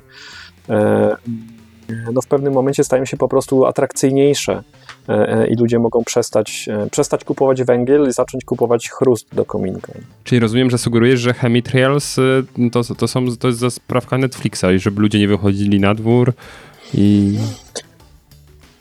O, Dobrze, o, nigdy na to nie wpadłem. Nigdy na to nie wpadłem. Ciepło, nawet, ciepło. Na, nawet wydaje mi się, że nie wpadłem na to, że w jakimś umyśle może powstać taka koncepcja, ale ale w naszych no. umysłach no. powstała nie jedna taka tak. Nie, nie, powiedziałeś o pogodzie, mówię jak, jak, jak tutaj zmanipulowanie pogodą, Mitrials, wszystko, mm, coraz więcej przy laptopach, proszę bardzo. I Mateusz merytorycznie. Tak. Bardziej, może anegdota, a raczej obserwacja z rynku e, i to obserwacja również e, użytkownika tej marki, mianowicie mowa o, o jabłuszku e, i nie wiem, czy zauważyliście, poza tym oczywiście, że to wszystkie ceny idą cały czas do góry, to pojawiła się, pojawił się dziwny trend, a mianowicie zwykle użytkownicy przyzwyczaili się do tego, że jak wchodzi na przykład, nie wiem, e, iPhone 14 jako no, no, nowa, nowy jakiś tam flagowy telefon tej marki, to iPhone 13 i 12 tanieją. A teraz tak nie było. Teraz tak nie było. I, i to, jakby to nie jest tylko przykład telefonu, ale ogólnie wszystkich produktów. W momencie, kiedy wchodzi nowy, to automatycznie te starsze idą do góry. I to jest dla mnie coś dziwnego. Oczywiście to mo może być spowodowane tym, że to jest jakby aktualizacja cen wynikających z kosztów i tak dalej. Tylko te aktualizacje już były wcześniej. Więc pytanie, czy te koszty faktycznie aż tak dalej mocno, idą. no właśnie, idą do góry, przez to użytkownicy troszeczkę się denerwują, tak? No bo tutaj się przyzwyczaili do tego, że ok, to ja może nie kupię najnowszego, kupię jakby e, piętro niżej, jeśli chodzi o, o serię, a tu się okazuje, że niestety e, ceny są bardzo zbliżone, tak? I z, zachęcają do tego, żeby e, żeby jednak kupować nowe telefony, bo ta cena jest nieznacząco wyższa od z tej samej stajni po prostu o rok czy dwa lata starszych. Pawle, jesteś? Jestem. Za każdym razem, jak mówicie słowo Apple, to mi e, jakieś mam ten zaburzenia e, Apple, tak? transmisji. ja myślę, że to działało trochę w taki sposób, że e, nowy model znowu miał trochę wartość, e, jego wartość taka postrzegana przez klientów po prostu wzrastała, e, a starszego modelu spadała. I tu pewnie funkcjonalnie jakoś zwykle się niewiele zmieniało, natomiast znowu to symbolicznie, czyli no, prestiż używania najnowszego modelu był zawsze wyższy. Mm, więc myślę, że do tej pory to działało. Natomiast jesteśmy teraz po prostu w czasach, w których jest trochę mm, trochę nie, nie, tak prosto zarządzać tą ceną e, i wysoka inflacja mm, w zasadzie na całym świecie no powoduje, że w jakiś sposób trzeba podnosić te ceny. E, no bo chociażby ze względu e, na koszty, a z drugiej strony no to jest też dobry moment na to, bo jednak ta gotowość do, do, do, do, do przyjęcia tych większych cen jest większa, no bo wszyscy mają świadomość, że jest inflacja i wszystko, wszystko drożeje. Więc wydaje mi się, że to był po prostu sposób e, Apple na to, w, jaki, w jak, jak sprytnie podnieść ceny, czyli zaproponować nowe modele w wyższej cenie, cenie nie obniżając cen poprzednich modeli. No tak a nawet tak podwyższając, a nawet podwyższając. A, a, nawet, a nawet trochę podwyższając. Więc wydaje mi się po prostu, to jest taki prosty, prosty sposób, czasem trzeba znaleźć prosty sposób na to, jak podwyższyć ceny. Wiadomo, że by klientów bardzo często nie obchodzi to, że, ich, że, że, koszty firmy się zwiększyły, nie obchodzi to, że jest inflacja, no po prostu widzą um, droższy produkt czy droższą usługę, więc trzeba jakąś często taką historię, opowieść zbudować, żeby, żeby uzasadnić e, ten wzrost cen.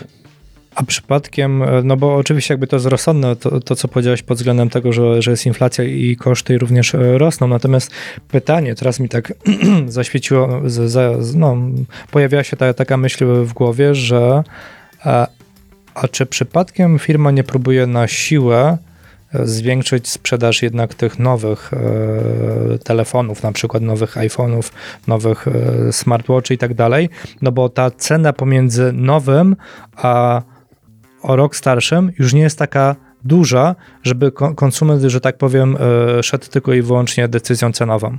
No to, no właśnie, to, to może wręcz przeciwnie jest. To znaczy nie zależy na tym, żeby ten nowy produkt, y, nie wiem, żeby na nim zacząć zarabiać, żeby jeszcze może są jakieś magazyny, y, y, skoro jest ta różnica jest mniejsza, no to być może większość ludzi nie będzie widziało y, wartości w tym, żeby zmienić na nowy model, albo żeby Ale cenowo jest tylko mniejsza, bo, bo technologicznie jest różnica. Ojej, no to ja nie wiem, to pewnie trzeba by rzeczywiście Pewnie. zanalizować. Myślę, że takie firmy jak Apple po prostu robią wszystko, żeby zmaksymalizować swój zysk.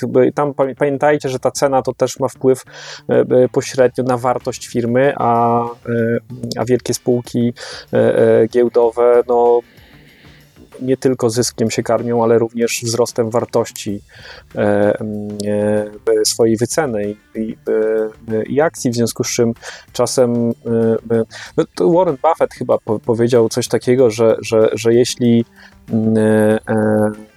jeśli możesz podnieść, znaczy jeśli możesz podnieść ceny o 10% e, e, e, i w zasadzie wszystko zostaje po staremu, no to masz dobry biznes. Jeśli przed każdą podwyżką ceny y, y, siadasz i płaczesz, no to masz beznadziejny biznes, nie? Więc w tym sensie y, czasem firmy y, za pomocą y, możliwości podyktowania i takiego y, bycia takim liderem cenowym y, podejmują te działania po to, żeby, żeby pokazać rynkowi, zobaczcie, jesteśmy, podnieśliśmy cenę, nic się nie wydarzyło, wolumeny nie spadły y, sprzedaży, jesteśmy warci, e, e, jesteśmy naprawdę solidną firmą, solidnym brandem, e, w związku z czym być może była potrzeba taka, żeby, żeby wyceny e, Apple'a podnieść na przykład. Michał, no właśnie, bo tak się wyrywasz, rozumiem, że ty chyba znasz, tak? Y, Powód. tak, ale czy ko kojarzę y, to, co ty mówisz, Mateusz, i to mi się kojarzy z tym, jak się ustala ceny popcornu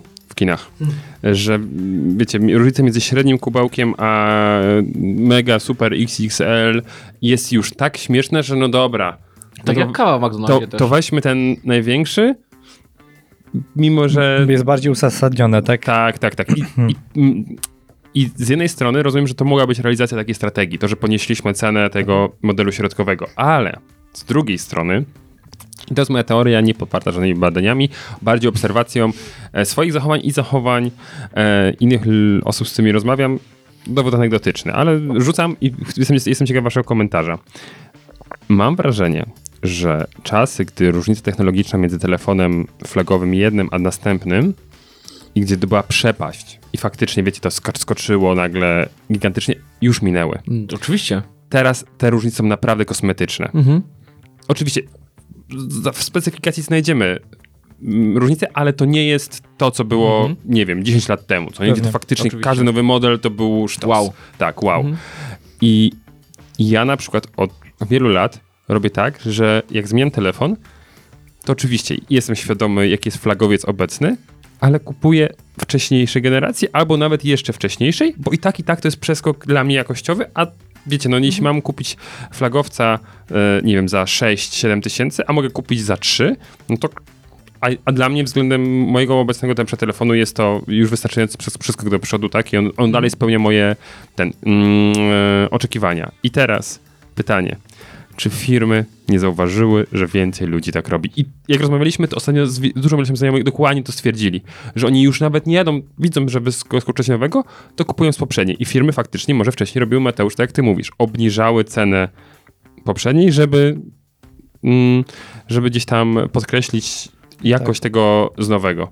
A te zauważyły, że wiele ludzi goni tak jakby poprzednią generację. Mhm. W związku z tym, Znaczy, skoro jest- gonią poprzednią generację, to, to podbijmy jej cenę i zaróbmy na nich więcej. Znaczy to jest, to Ja jest w ogóle ciekawe. Je, jeśli mogę, jed- jedno zdanie, tylko y, to jest w ogóle ciekawe Nawet i można, tu pewnie, można by pewnie tutaj by porobić trochę różnych badań i posprawdzać, ale pamiętajcie, że firma wprowadzając co jakiś czas y, nowe produkty na rynek, no konkuruje, w pewnym momencie zaczyna konkurować y, sama ze sobą, to znaczy z drugim obiegiem. Swoich produktów, Dokładnie. tak? Czyli i tu jest trochę tak, że być może wydarzyło się coś na rynku ze względu na inflację, ze względu na, na, na gdzieś zbliżający się kryzys, że na przykład w tym drugim obiegu przestały się pojawiać te telefony, albo ich jest znacznie mniej, w związku z czym można pewnie to też jakoś wykorzystać. Więc jak gdyby tam jest bardzo dużo aspektów, może być gdzieś po drodze, więc myślę, że tego nawet tutaj nie jesteśmy w stanie rozkminić, E, e, ale to, napra- to naprawdę są tam bardzo skomplikowane zagadnienia, łącznie z jakimiś rzeczami typu import równoległy i, i tak dalej, nie? w który może się wydarzać gdzieś, nie wiemy tego. Sytuacja może nie być taka prosta, Mateusz, co nie? Że to. mm, Także to jest, to jest ta kwestia. Dobra, rozmawialiśmy o konkurencji, o, o to troszkę wracam do początku mm, naszej rozmowy o, o wyliczaniu tego swojego produ, progu opłacalności danego produktu, ale no wiele osób, które nas, e, nas słucha, to są albo młodzi przedsiębiorcy, przedsiębiorcy, albo osoby, które niedługo przedsiębiorcami będą. To Pawle, twoja rada. Powinni na początku zrobić ten research cen, cen konkurencji, czy powinni na początku znać ten swój próg i dopiero potem sprawdzić, jak to się ma konkurencji i na którym etapie rynku oni e, wtedy się będą plasowali? Mhm. czy, czy, czy, czy te rzeczy nie, nie da się ich ułożyć chronologicznie i powinny iść tak równo, jak, jak, jak się tylko da? E, tak, znaczy tu rzeczy rzeczywiście przy, przy wy- wy- wycenianiu produktów, zarządzaniu ceną, dużo rzeczy się dzie, musi dziać równolegle, ale Mhm. tutaj poruszyłeś znowu taki ciekawy ca- case, bo, bo, bo trochę jest tak, że na, na rynku niektórych na, na usług naj, naj, najczęściej, ale też produktów się często zdarza, że tak naprawdę stosuje się strategię e, e, target price, czyli tak naprawdę wychodzisz trochę z drugiej strony Mhm. mm, e, na rynek, czyli tak naprawdę wiesz, ile twoja usługa czy produkt musi kosztować, żeby w ogóle e, miał, jaką, miał jakąś szansę e, sprzedaży na rynku, tak? Czyli no, jeśli, jeśli, nie wiem, załóżmy są usługi mm, fryzjerskie albo no, jakiekolwiek usługi, no to bardzo łatwo zrobić jest ten research, research jak, jak ile konkurencja wycenia swoje, mm, e, swoje usługi, swoje produkty. I pewnie łatwo tam jest dosyć też dostrzec różne, różne takie mm, jakby elastyczności, czyli widzisz, że jak tu jest 10% taniej, to jest zawsze tłum, a tutaj jest ym, mniej, więc jak gdyby ten research jest na pewno potrzebny, ale można wyjść też z drugiej strony, czyli powiedzieć sobie po prostu tak, dobra, nasza usługa, nasz produkt musi kosztować y, tyle, żeby to miało sens na rynku, y, a skoro musi kosztować tyle, a chcemy na tym zarobić 20% y, marży, no to musimy mieć koszty na poziomie odpowiednio obliczonym, tak? I jak gdyby zaczynasz projektować ten produkt i zastanawiać się, jak go stworzyć, jak go zbudować, czy usługę, żeby po prostu te koszty e, były dokładnie takie, żebyś mógł mieć taką marżę, żebyś mógł mieć dokładnie taką cenę ustaloną e, znacznie wcześniej. Więc to jest moim zdaniem, to jest dobra rada na początek, bo moim zdaniem ona jest bardzo taka mm, wychodzi trochę od rynku. To jest takie wyjście od potrzeb, e, e, od, od możliwości co, tego, co można osiągnąć na rynku, czyli e, wydaje mi się, że warto ustalić sobie taki target price i tak zbudować swój model biznesowy, i tak zbudować swoje, e, e, swoje koszty, nie, żeby, e, przy tej cenie e, no, osiągnąć jakąś konkretną marżę i zysk. Nie? I to jest taka, moim zdaniem, całkiem niezła rada dla, dla początkujących, którzy wychodzą na rynek z jakimś jednym produktem czy z jedną, e, z jedną usługą. Okej. To przeskakuję do kolejnego rzecz, kolejnej rzeczy właśnie dotyczącej właśnie też cen i trochę radzenia sobie na rynku, bo tutaj dyskutowaliśmy o tym, tak, że na początku się wydaje, że będziemy konkurować z ceną i tak dalej. E, I chyba o, u Kuby Cyrana to, to, to słyszałem bardzo fajne, mm, fajne porównanie. Chciałem, żebyś też się do niego odniósł i jakoś skomentował, że dużo lepiej jeśli jesteśmy przedsiębiorcami, posługiwać się droższymi produktami. E, I że tutaj matematyka działa, tak? Bo jeśli wydamy mm, e-booka i będziemy go, nie wiem, sprzedawać po 10 zł i chcielibyśmy być milionerem, no to jak dobrze liczę, musimy sprze- sprzedać 100 tysięcy tych e-booków, to nie? No to, to tro, trochę, trochę dużo będzie. I marketing, który wokół tego będzie, będzie ogromny, prawda? Żeby, żeby osiągnąć to. Jeśli będziemy sprzedawać, nie wiem, swoje konsultacje po 100 zł godzina, no to będziemy, żeby zostać milionerem, musieli też sprzedać ich e, 10 tysięcy, tak? No to też, te, też dość dużo, no i dodatkowo 10 tysięcy godzin konsultacyjnych, no trochę to zajmie. Ale jeśli na przykład, nie wiem, nagramy kurs tak Janusz marketingu, ale będziemy go sprzedawać taniej, po 1000 zł, to właściwie potrzebujemy go sprzedać tylko do 1000 osób. Tak? I czy Pawle tak to działa? Tak z praktyki takiej marketingu, że dużo lepiej e, z punktu widzenia firm z, z, i, zysku posługiwać się większymi cenami, czy, czy faktycznie mm, z, z twojej obserwacji rynku na tych takich mikromarżach, e, nie wiem, jak tam firmy sprzedające na Allegro i tak dalej, da się też zbić dzikie pieniądze. Bo tam efekt mhm. tkwi w skali, co nie? I to, i, i, i to mhm. nie jest takie proste, jak w przykładzie, który podałem. Wiesz co, Michał, myślę, że to jest pytanie bardziej o model biznesowy niż o, niż o cenę, mhm. nie? bo tak naprawdę no. pytanie jest, no, o, oczywiście masz rację i, i, ja się z tym zgadzam, że dużo łatwiej jest stworzyć produkt, na którym jest jakaś sensowna marża, to jest produkt jakiś taki trochę premium e, e, i dotrzeć do trochę mniejszej grupy odbiorców, ale e, przekonać ich do tego, że te, te, ten produkt czy usługa jest im potrzebna. E, to jest po prostu e, no, sam model biznesowy jest trochę, trochę prostszy, tak mi się wydaje, i rzeczywiście mm -hmm. produkty niskomarżowe no, wymagają e, E, dużo większego zachodu, no bo jeśli masz na czymś 5%, to każde wahnięcie w lewo czy w prawo, każdy twój błąd odbije się po prostu bardzo mocno na, na, na, na twoich e, finansach. Nie, więc 16% oczywiście, inflacja no. zabija biznes totalnie w tym momencie. No, no więc tak, i, teraz, i to widać teraz na rynku niestety, to widać, że firmy, które jechały na bardzo niskich marżach, czyli miały niezoptymalizowane koszty i ta marża była wiecie, 5, 6, 3%, no teraz każde drobnie, drobne wahnięcie, każdy, każda zmiana krzywej popytu, każde no, no, no, powoduje, że one są w potężnych tarapatach, bo bardzo często jeszcze przy tym mają duże koszty stałe, tak, których nie mogą po prostu tak sobie zredukować. Więc oczywiście dużo lepiej jest, e, znaczy najlepiej e, startując to minimalizować koszty stałe e, i no bo wtedy łatwiej się zarządza kosztami zmiennymi, tak, czyli, czyli trochę to jest tak, że no, takie branże inaczej, kupując hotel, jest się od razu z z góry na takiej pozycji, w której wiesz, że ten biznes zwróci ci się za ileś, ileś lat, e, e, pod warunkiem, że będziesz działał bardzo, bardzo efektywnie i, i sensownie. E, no, robiąc rzeczy, takie usługi, w których jedynym kosztem jesteś, jesteś ty, no to w zasadzie możesz bardzo łatwo zarządzać sobie tą ceną i, i tutaj trochę wychodzić do tych klientów, którzy mają większą gotowość do zapłaty i żądać od nich większej ceny, a być może e, e, wykorzystywać te swoje, swoje, swój wolny czas czy swoje jakieś moce produkcyjne do tego, żeby żeby zapełnić się na przykład jakimiś tańszymi e, ofertami, tańszymi usługami, które będą bardziej takie masowe. Nie? Więc jak gdyby, no tu jest, jest moim zdaniem wiele, wiele koncepcji, ale na pewno jeśli biznes w Excelu na samym początku zakłada, że twoja marża będzie miała 5%, to to jest bardzo zły biznes. No, naprawdę, to jest bardzo zły biznes. To cieszę się, że to, że to wybrzmiało. Dobra, tak jesteśmy jeszcze przy takich cenach i rzecz, która też znowu u przedsiębiorców się pojawia, właśnie szczególnie tych młodszym stażem i, i której, nie wiem, z mojej perspektywy trzeba się nauczyć. Rabatowanie. O. Czy powinniśmy dawać rabaty na swoje ceny? A jeśli tak, no to jakie wielkości? Czy one mają wynikać z Excela, czy z tego, czy nam się dobrze pracuje z klientem, czy w ogóle coś jeszcze innego? Pawle?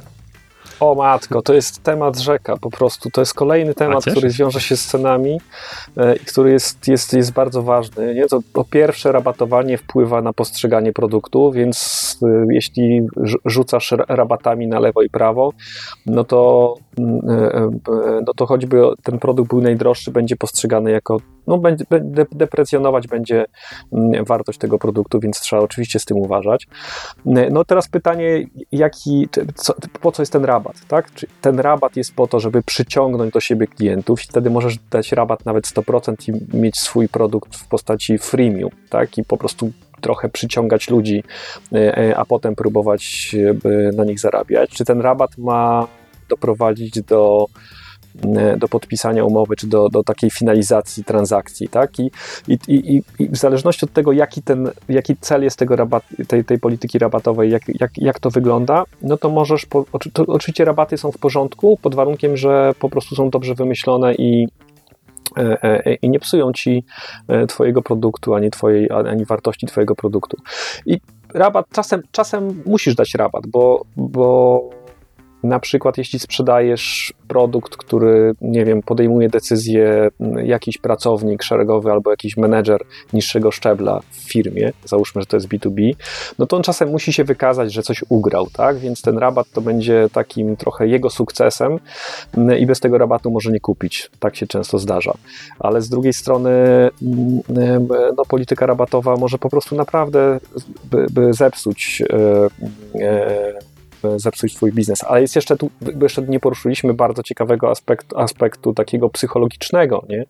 Mhm. Ceny, w którym no, lepiej dać by kilka małych rabatów niż jeden duży. E, wtedy masz poczucie kilku zwycięstw jako klient. E, e, rabat też ma bardzo duży wpływ w wielu firmach na systemy motywacyjne i wszystkie systemy prowizyjne i premiowe. Trzeba bardzo uważać, bo handlowcy zasadniczo lubią dawać rabaty, bo granie ceną wtedy jest, dosyć, jest prostsze niż granie wartością. W związku z czym trzeba bardzo mocno pilnować tej polityki rabatowej, na przykład powiedzieć swoim handlowcom, jeśli się ich ma, wasz maksymalny rabat to jest tyle i tyle i to jest tylko po to, żeby domknąć transakcję, a każdy, każdy wyższy musi być uzgadniany wyżej i jeśli sprzedacie e, z wyższym rabatem, to macie znacznie mniejszą prowizję, więc jak gdyby to jest całe, całe morze powiązań e, e, związanych właśnie z rabatowaniem, z ceną, z postrzeganą wartością produktu.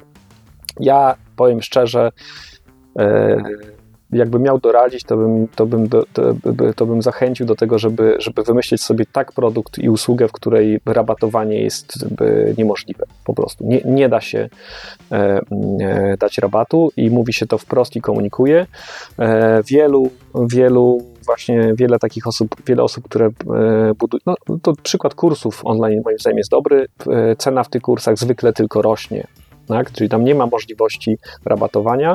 Wiesz tylko, że jeśli nie kupisz teraz tego kursu, to za dwa miesiące on będzie droższy, więc to działa dokładnie w drugą stronę, czyli największy rabat już był. Mm. Tak. E, znaczy, teraz możesz te, tylko te, stracić. Tak, to jest majstersztyk i zauważyłem, że coraz więcej osób z dobrą marką zaczyna to używać. Nie wiem, Michał Szafrański. Mhm. Dokładnie przy, przy klubie, wszystkie jakieś kursy e, Tkaczyka, nie Tkaczyka, Jabłońskiego, wszyscy, to jest cena, która jest teraz i gwarancja, że nigdy nie będzie już taniej. Nigdy. Więc Ale to wiesz, jest bo, wiesz, bo to Michał, bo to Michał robi ważne, tak. Jedną ważną rzecz robi, to znaczy wiesz, że jeśli to cię po prostu zachęca do lepszego, do szybszego zakupu, tak? Bo jeśli tak. wiesz, że jeśli teraz nie kupisz, to potem będzie tylko drożej, e, e, no działa trochę jak inflacja, tak? Czyli, czyli ludzie zaczynają kupować rzeczy dlatego, że wiedzą, że potem one będą droższe, albo wartość ich portfela będzie, będzie mniej wyceniona. I to jest moim zdaniem dobry, absolutnie dobra rada dla wszystkich początkujących, zakładających swój biznes. Mogą E, e, iść w tę stronę, szczególnie jeśli, jeśli to są takie produkty, e, w których te koszty stałe są gdzieś na jakimś początku, a potem koszty zmienne są zerowe, tak? bo sprzedaż kolejnego kursu nie ciągnie ze sobą ża żadnych, żadnych kosztów więc można po prostu tę cenę podnosić i każde podniesienie ceny będzie generowało no, niewspółmiernie, znaczy bardzo dużo, bardzo mocno wpływało na, na, na zysk. Mhm. Ty, ty ja od razu się będę chciał podzielić też z słuchaczami rzeczą, którą zmieniliśmy u nas w firmie nie, z rok, dwa temu właśnie dotyczącą rabatowania, że kiedyś te rabaty u nas były bardziej, dużo bardziej powszechne, tak? I właściwie klient poprosił, no to można było zawsze coś tam urwać. A mm, od paru chyba już lat, tak? Działamy troszkę bardziej asertywnie i jest na zasadzie, jeśli klient prosi o rabat, no to pytamy, a dlaczego? Nie wiem, co, jakość jest coś nie, nie ten I, i naprawdę wiele klientów na tym etapie, no nie no tak po prostu zawsze pytam na przykład i, i kupują w tej cenie, którą podaliśmy, prawda? Zdarza ja... nam się udzielać rabatu. Mhm. No, Pawle, proszę. Ja, ja jeszcze mam taką szybką anegdotę, bo parę osób mnie zapytało. Ja, to, to, nie, to, nie jest mój, to nie jest mój wymysł. Gdzieś to kiedyś usłyszałem, nie pamiętam kto, ale paru klientów zapytało mnie, e, jaki mogę dać rabat. E, I odpowiedziałem bardzo prosto: mogę dać rabat 100%. Znaczy, ty nic nie płacisz, ja nic nie robię. Dokładnie, tak. To jest y, do, doskonałe podejście. Jedyne właśnie kontynuując rabaty, które dajemy, e, są za szybszą decyzję. że my Mhm, tak. mówimy, że jeśli domkniemy temat do końca tego tygodnia, no to możemy się tam umówić, że zejdziemy parę stówek w dół, ale to jest to jest, to jest wszystko, co jest do, do ugrania tak naprawdę.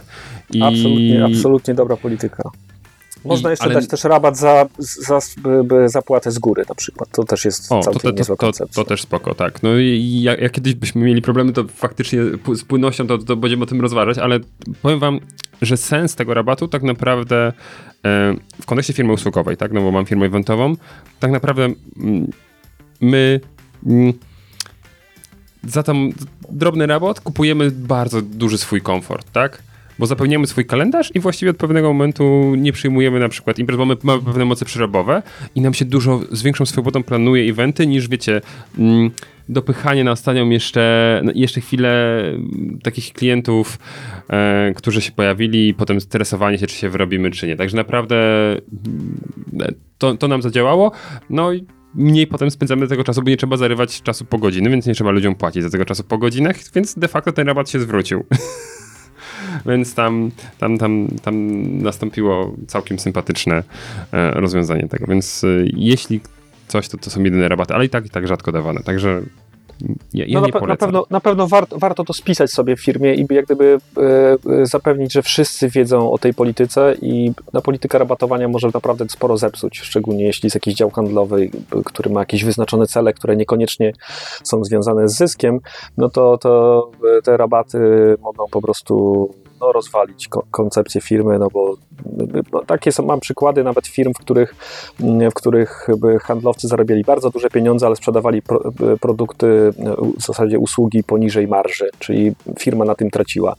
E, mm, ale nie można było za bardzo nic z tym zrobić, bo no bo oni powiedzieli, że jeśli się obniży tą prowizję, to oni odejdą, a cała firma wisiała na tych handlowcach, czyli Tak. właściciel miał do wyboru albo akceptować coraz gorszą sytuację finansową ze względu na to, że robi e, usługi i produkty mm, poniżej swojej marży, poniżej z- w zasadzie na, na ujemnej marży, e, albo zwolnić wszystkich handlowców. e, i w zasadzie nie mieć żadnej sprzedaży, a jednak koszty stałe jakieś, jakieś ma, nie? więc tak naprawdę wolał dokładać po troszku do tego interesu, e, e, a nie zwalniać wszystkich ludzi, nie rozwalać swojego biznesu, co jest oczywiście strasznie dużym błędem. Ta polityka rabatowa musi być dobrze, a potem system motywacyjny i tak dalej musi być bardzo dobrze e, rozkminiona, spisana e, e, i ona musi być transparentna, musi być prosta, musi być logiczna, sprawiedliwa i tak dalej.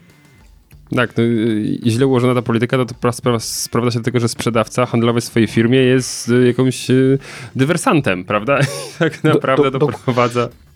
Dokładnie, dokładnie tak. Jest, jed- jakby, jakby robi wszystko, żeby twoja firma nie zrealizowała głównego celu, czyli zysku, tak? Prostu, No ale czasem tak to jest wszystko źle ustawione w firmach, nawet takich wielkich, że, że bardzo ciężko z tego potem się wygrzebać. Myślę, że na temat pricingu moglibyśmy jeszcze długo rozmawiać, a tutaj już widzę, zmierzamy pomalutku w kierunku dwóch godzin. Więc O Jezus, kochany. będzie. To mogę ja wam zadać na, koń, na końcu pytanie, bo to jest takie pytanie, e, No. pytanie zagadka. Zwykle jest O. tak, że jak się podno, podnosi ceny, e, podnosi ceny, to mm, e, to wolumen sprzedaży, to sprzedaż spada, tak? Czyli można powiedzieć, ilość sprzedanych produktów czy usług spada. Ale są takie chyba, nie wiem, trzy najpopularniejsze przypadki, w których mm, w których dzieje się odwrotnie. E, Czyli jak się podnosi ceny, e, to zwiększa się sprzedaż. E, Macie pomysły? To ja Cukier? myślę. No. E, Dlaczego, dlaczego tak się? Co się wydarzyło z cukrem? Nie, no bo ludzie myślą, że nagle go braknie, co nie? To jest, to jest, to jest, to jest Zblokowali go na ma- magazynach. Tak, tak, tak. A nie, tak w- wymyśliłem, bo to, to było ale widzę, że pio, jejku, jakby, jeśli przez y, tutaj czoło Piotra widać te zębatki, które ma tam Kryptowaluty. O, No, krypto, kryptowaluty, złoto, surowce, to ja bym tego tematu w ogóle nie dotykał, bo to tam się rządzą zupełnie inne, innymi prawami, Mhm. to się trochę rządzi, bo to no, można powiedzieć taki towar giełdowy, no, ale na przykład cukier jest dobrym moim zdaniem przykładem, nie? Czyli ludzie nie to, że nagle zaczęli jeść więcej cukru, czyli tylko zaczęli robić zapasy, więc w długim terminie tak naprawdę tego cukru wcale więcej nie zejdzie. E, Rzekłbym, że nawet może mniej, bo zaczną trochę oszczędzać, e, mniej będą słodzić herbatę, ale, mm, ale tak, w krótkim terminie, jeśli jest taka, taka, taka nagle się okazuje, że towaru, towaru może zabraknąć, to nawet jak wzrastają ceny, mm, no to go więcej schodzi. A jakieś inne jeszcze przykłady? A co do cukru, to się nie zgodzę, że, że, że tak powiem, yy, nie było większego, większej potrzeby tego cukru, bo pamiętajmy, że mamy teraz sezon taki bardziej przetwórstwa, nazwijmy to szeroko pojętego, więc jednak ten cukier jest używany częściej, więc tym A bardziej... to Mateusz, no, a to Mateusz firmy poruszyłeś No. rzecz, do której chciałem szybko dojść jeszcze na koniec.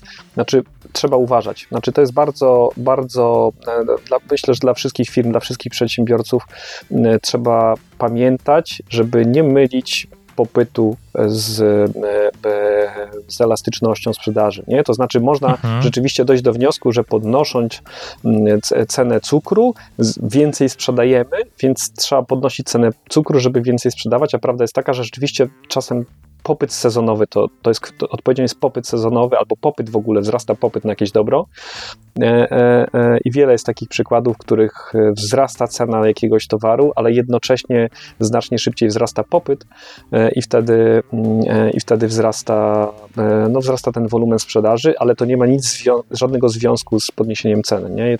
Więc warto Mhm. tego nie mylić. Pewnie. Coś chcesz Mateusz powiedzieć? Nie, nie, się widzę, nie zastanawiam się nad innymi tymi przykładami, ale śmiało, Michał. Y, Papier To toaletowy. jeszcze, jeszcze są, A to też, no, jeszcze, to panika o, była. No to, to ten sam element, ale jest jeszcze, słuchajcie, tak szybko Tak. powiem wam, e, e, towary luksusowe. Bardzo często jest Mhm. tak, że, że e, podniesienie ceny pokazuje, że ten towar jest jeszcze lepszej jakości, jeszcze bardziej pożądany, e, e, e, a, często jeszcze przy ograniczonym, przy ograniczonej podaży celowo, no to można po prostu wycenić coś wyżej i okaże się, że to jest jeszcze bardziej luksusowe, więc wzra- wzrasta na niego popyt i to jest dosyć, dosyć ciekawa historia. I szybko jeden przykład, bo wydaje mi się jest taki na, na czasie, czyli chrust i węgiel, albo drewno i węgiel, to też można się niechcący pomylić, e, e, no bo teraz jest trochę tak, że wzrasta cena e, e, e, drewna, e, a mimo wszystko e, większa, większa jest sprzedaż tego drewna, nie? To też znowu nie wolno tego pomylić, bo tu jest tu mamy do czynienia jeszcze z taką elastycznością trochę krzyżową, czyli tak naprawdę to, że wzrasta cena węgla, e, ce- cena drewna mm, b- nie oznacza, że, że mm, b- ludzie go chętniej kupują, bo uważają, że ma większą wartość, tylko jednocześnie wzrasta cena węgla, w związku z czym tak naprawdę e, e, drewno stało się pewną alternatywą e, dla tego węgla. To jest taki przykład w jakiejś takiej Biblii e, pricingu bardzo dobry. E, e, To, to się nazywa ten efekt, jakoś nie pamiętam, Giffena czy coś takiego, gdzie jak jest jakaś biedna osoba, która żywi się tylko chlebem e, i mięsem, e, e, e, i nagle drożeje i chleb, i mięso, e, i ona zaczyna więcej kupować chleba, a mniej mięsa. Nie? I jak gdyby nie ma to związku z podniesieniem tej ceny, po prostu jak drożeje jedno i drugie, no to już na mięso przestaje być stać i, i w zasadzie musi zaspokoić swój głód wyłącznie chlebem, więc mimo, że chleb drożeje, kupuje go więcej. A co do chrustu i co do drewna, no to y, tutaj donoszą media, że 80% zasobów na 2022 jest już sprzedane i lasy, y, tudzież kutasy państwowe, e, nie wiem czy kiedyś widzieliście przeróbkę e, ich logo, e, była sprawa w sądzie w tym temacie. E, Myślałem, Ma- Mateusz, że to był tak, tak, tak marny dowcip po prostu. nie, nie, ktoś nie. kiedyś przerobił na kutasy państwowe, e, patrząc na, na to, co się robi z polskimi lasami.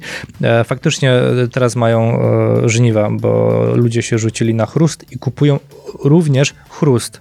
To się jakoś inaczej nazywa, jakieś takie małe gałązki do opału i kupują z lasów państwowych. No i pięknie. Ale wiecie, ile jest jeszcze Dobrze. błazerii, me, i starych mebli do spalenia O. i różnych śmieci. Pewnie, opon, Ta, opon, opon.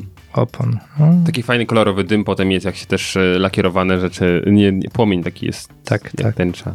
Jak tęcza? Będzie tęczowa w Polsce. O, o właśnie. I tym Tęcza w każdym piecu.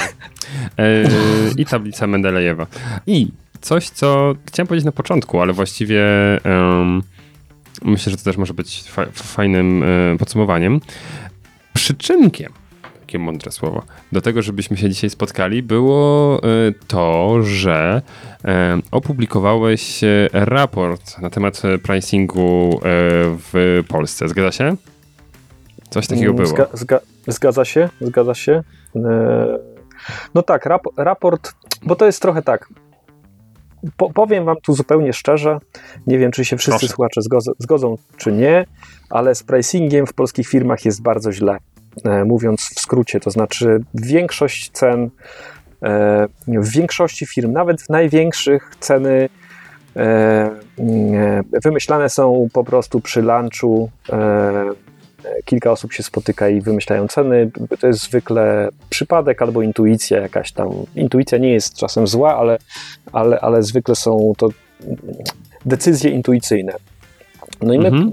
znaczy ja z, z, w ramach takiej inicjatywy Wise Price e, postanowiliśmy e, przyjrzeć się, jak to wygląda, tylko że oczywiście nie, nie było sensu badać zwykłych firm, e, ponieważ tam rzeczywiście te odpowiedzi byłyby dosyć smutne. Ta, tak, mamy, mamy, nie mamy strategii cenowej, ale jakoś tam ogarniamy sobie ceny, więc zbadaliśmy e, 84 firmy i zapytaliśmy 100, e, 100 pricing managerów, pricing e, specjalistów od pricingu, czyli ty, zapytaliśmy tych ludzi, którzy w nielicznych firmach zajmują się e, e, profesjonalnie wycenami, pricingiem i w ogóle całym zarządzaniem ceną.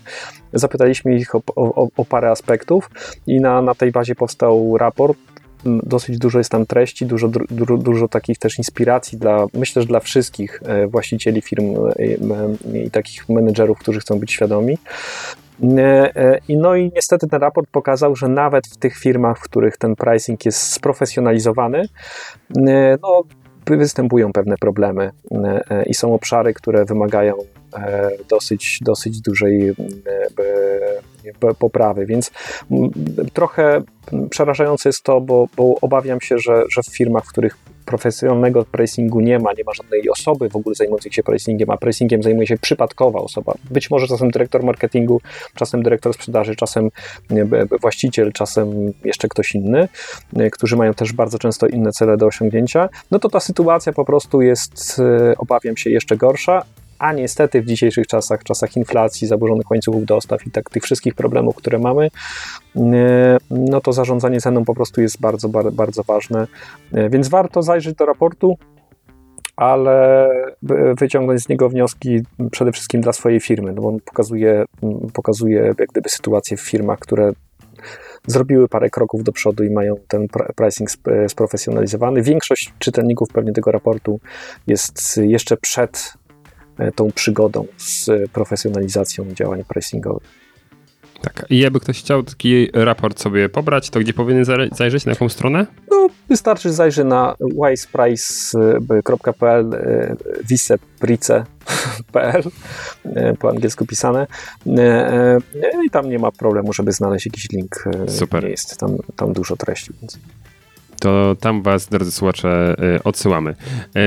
Dziękujemy ci, Pawle, za kolejny odcinek. E, Dziękuję również. Z nami. E, Piotrze, coś chcesz jeszcze powiedzieć? Yy, Dziękujemy bardzo. Mateusz? E, wam bardzo. Udanych cen. A no, przede wszystkim myślę, że y, każdy mógł się czegoś nauczyć, bo y, ja chciałem tylko zmodyfikować jedną rzecz po tym odcinku. To nie jest tylko odcinek do początkujących i dopiero tych, którzy zaczną prowadzić biznes. Ja myślę, że akurat jeśli chodzi o ustalanie cen, zresztą tak jak Paweł wskazał, no to jest duża bolączka i Hmm. fajnie by było y, Mam nadzieję, mamy nadzieję, że akurat ten odcinek będzie pomocny dla absolutnie wszystkich przedsiębiorców. Ja się odwołałem tylko do tych startujących, bo często błąd na starcie generalnie powoduje, że potem no, gleba To prawda. i już potem nie ma o czym mówić dalej. ale zawsze jest coś do poprawy. Tak, I to jest oczywiście. inna rzecz, której też się nauczyłem przez wiele lat prowadzenia biznesu. Super. Paweł, dzięki wielkie, naprawdę. E, kawał, kawał, potężny kawał wiedzy. Nie bardzo Was teraz e, słyszę, ponieważ wyłączyliśmy sobie wideo. Mm, Tak. e, Ale ba- bardzo mi miło Was gościć. e, e, No i gdyby się pojawiły jakieś rzeczywiście takie tematy z tym związane i trzeba by pociągnąć temat, to oczywiście do usług. Dobrych decyzji cenowych wszystkim życzę. Super. A gościem odcinka był Paweł Paczuski. Paweł Paczuski. Cześć, trzymajcie się, do Dzięki, zobaczenia. pa, pa. Cześć. Przedsiębiorcy z wyboru. Podcast dla naznaczonych biznesem. Porady, studium przypadków, nowinki, analizy, dyskusje, rozmowy, opinie. Nie, nie, nie, to, to, to jest dobre. jak to, nie to jest, słyszysz pytania, to pamiętaj, uśmiechaj się. Szeroko się uśmiechaj. Dobra, O, dobra. zaczął właśnie e, doskonale. to jest, to, to, to, była, to była totalnie dygresja, która będzie Czy ja tak robię całe życie i działa?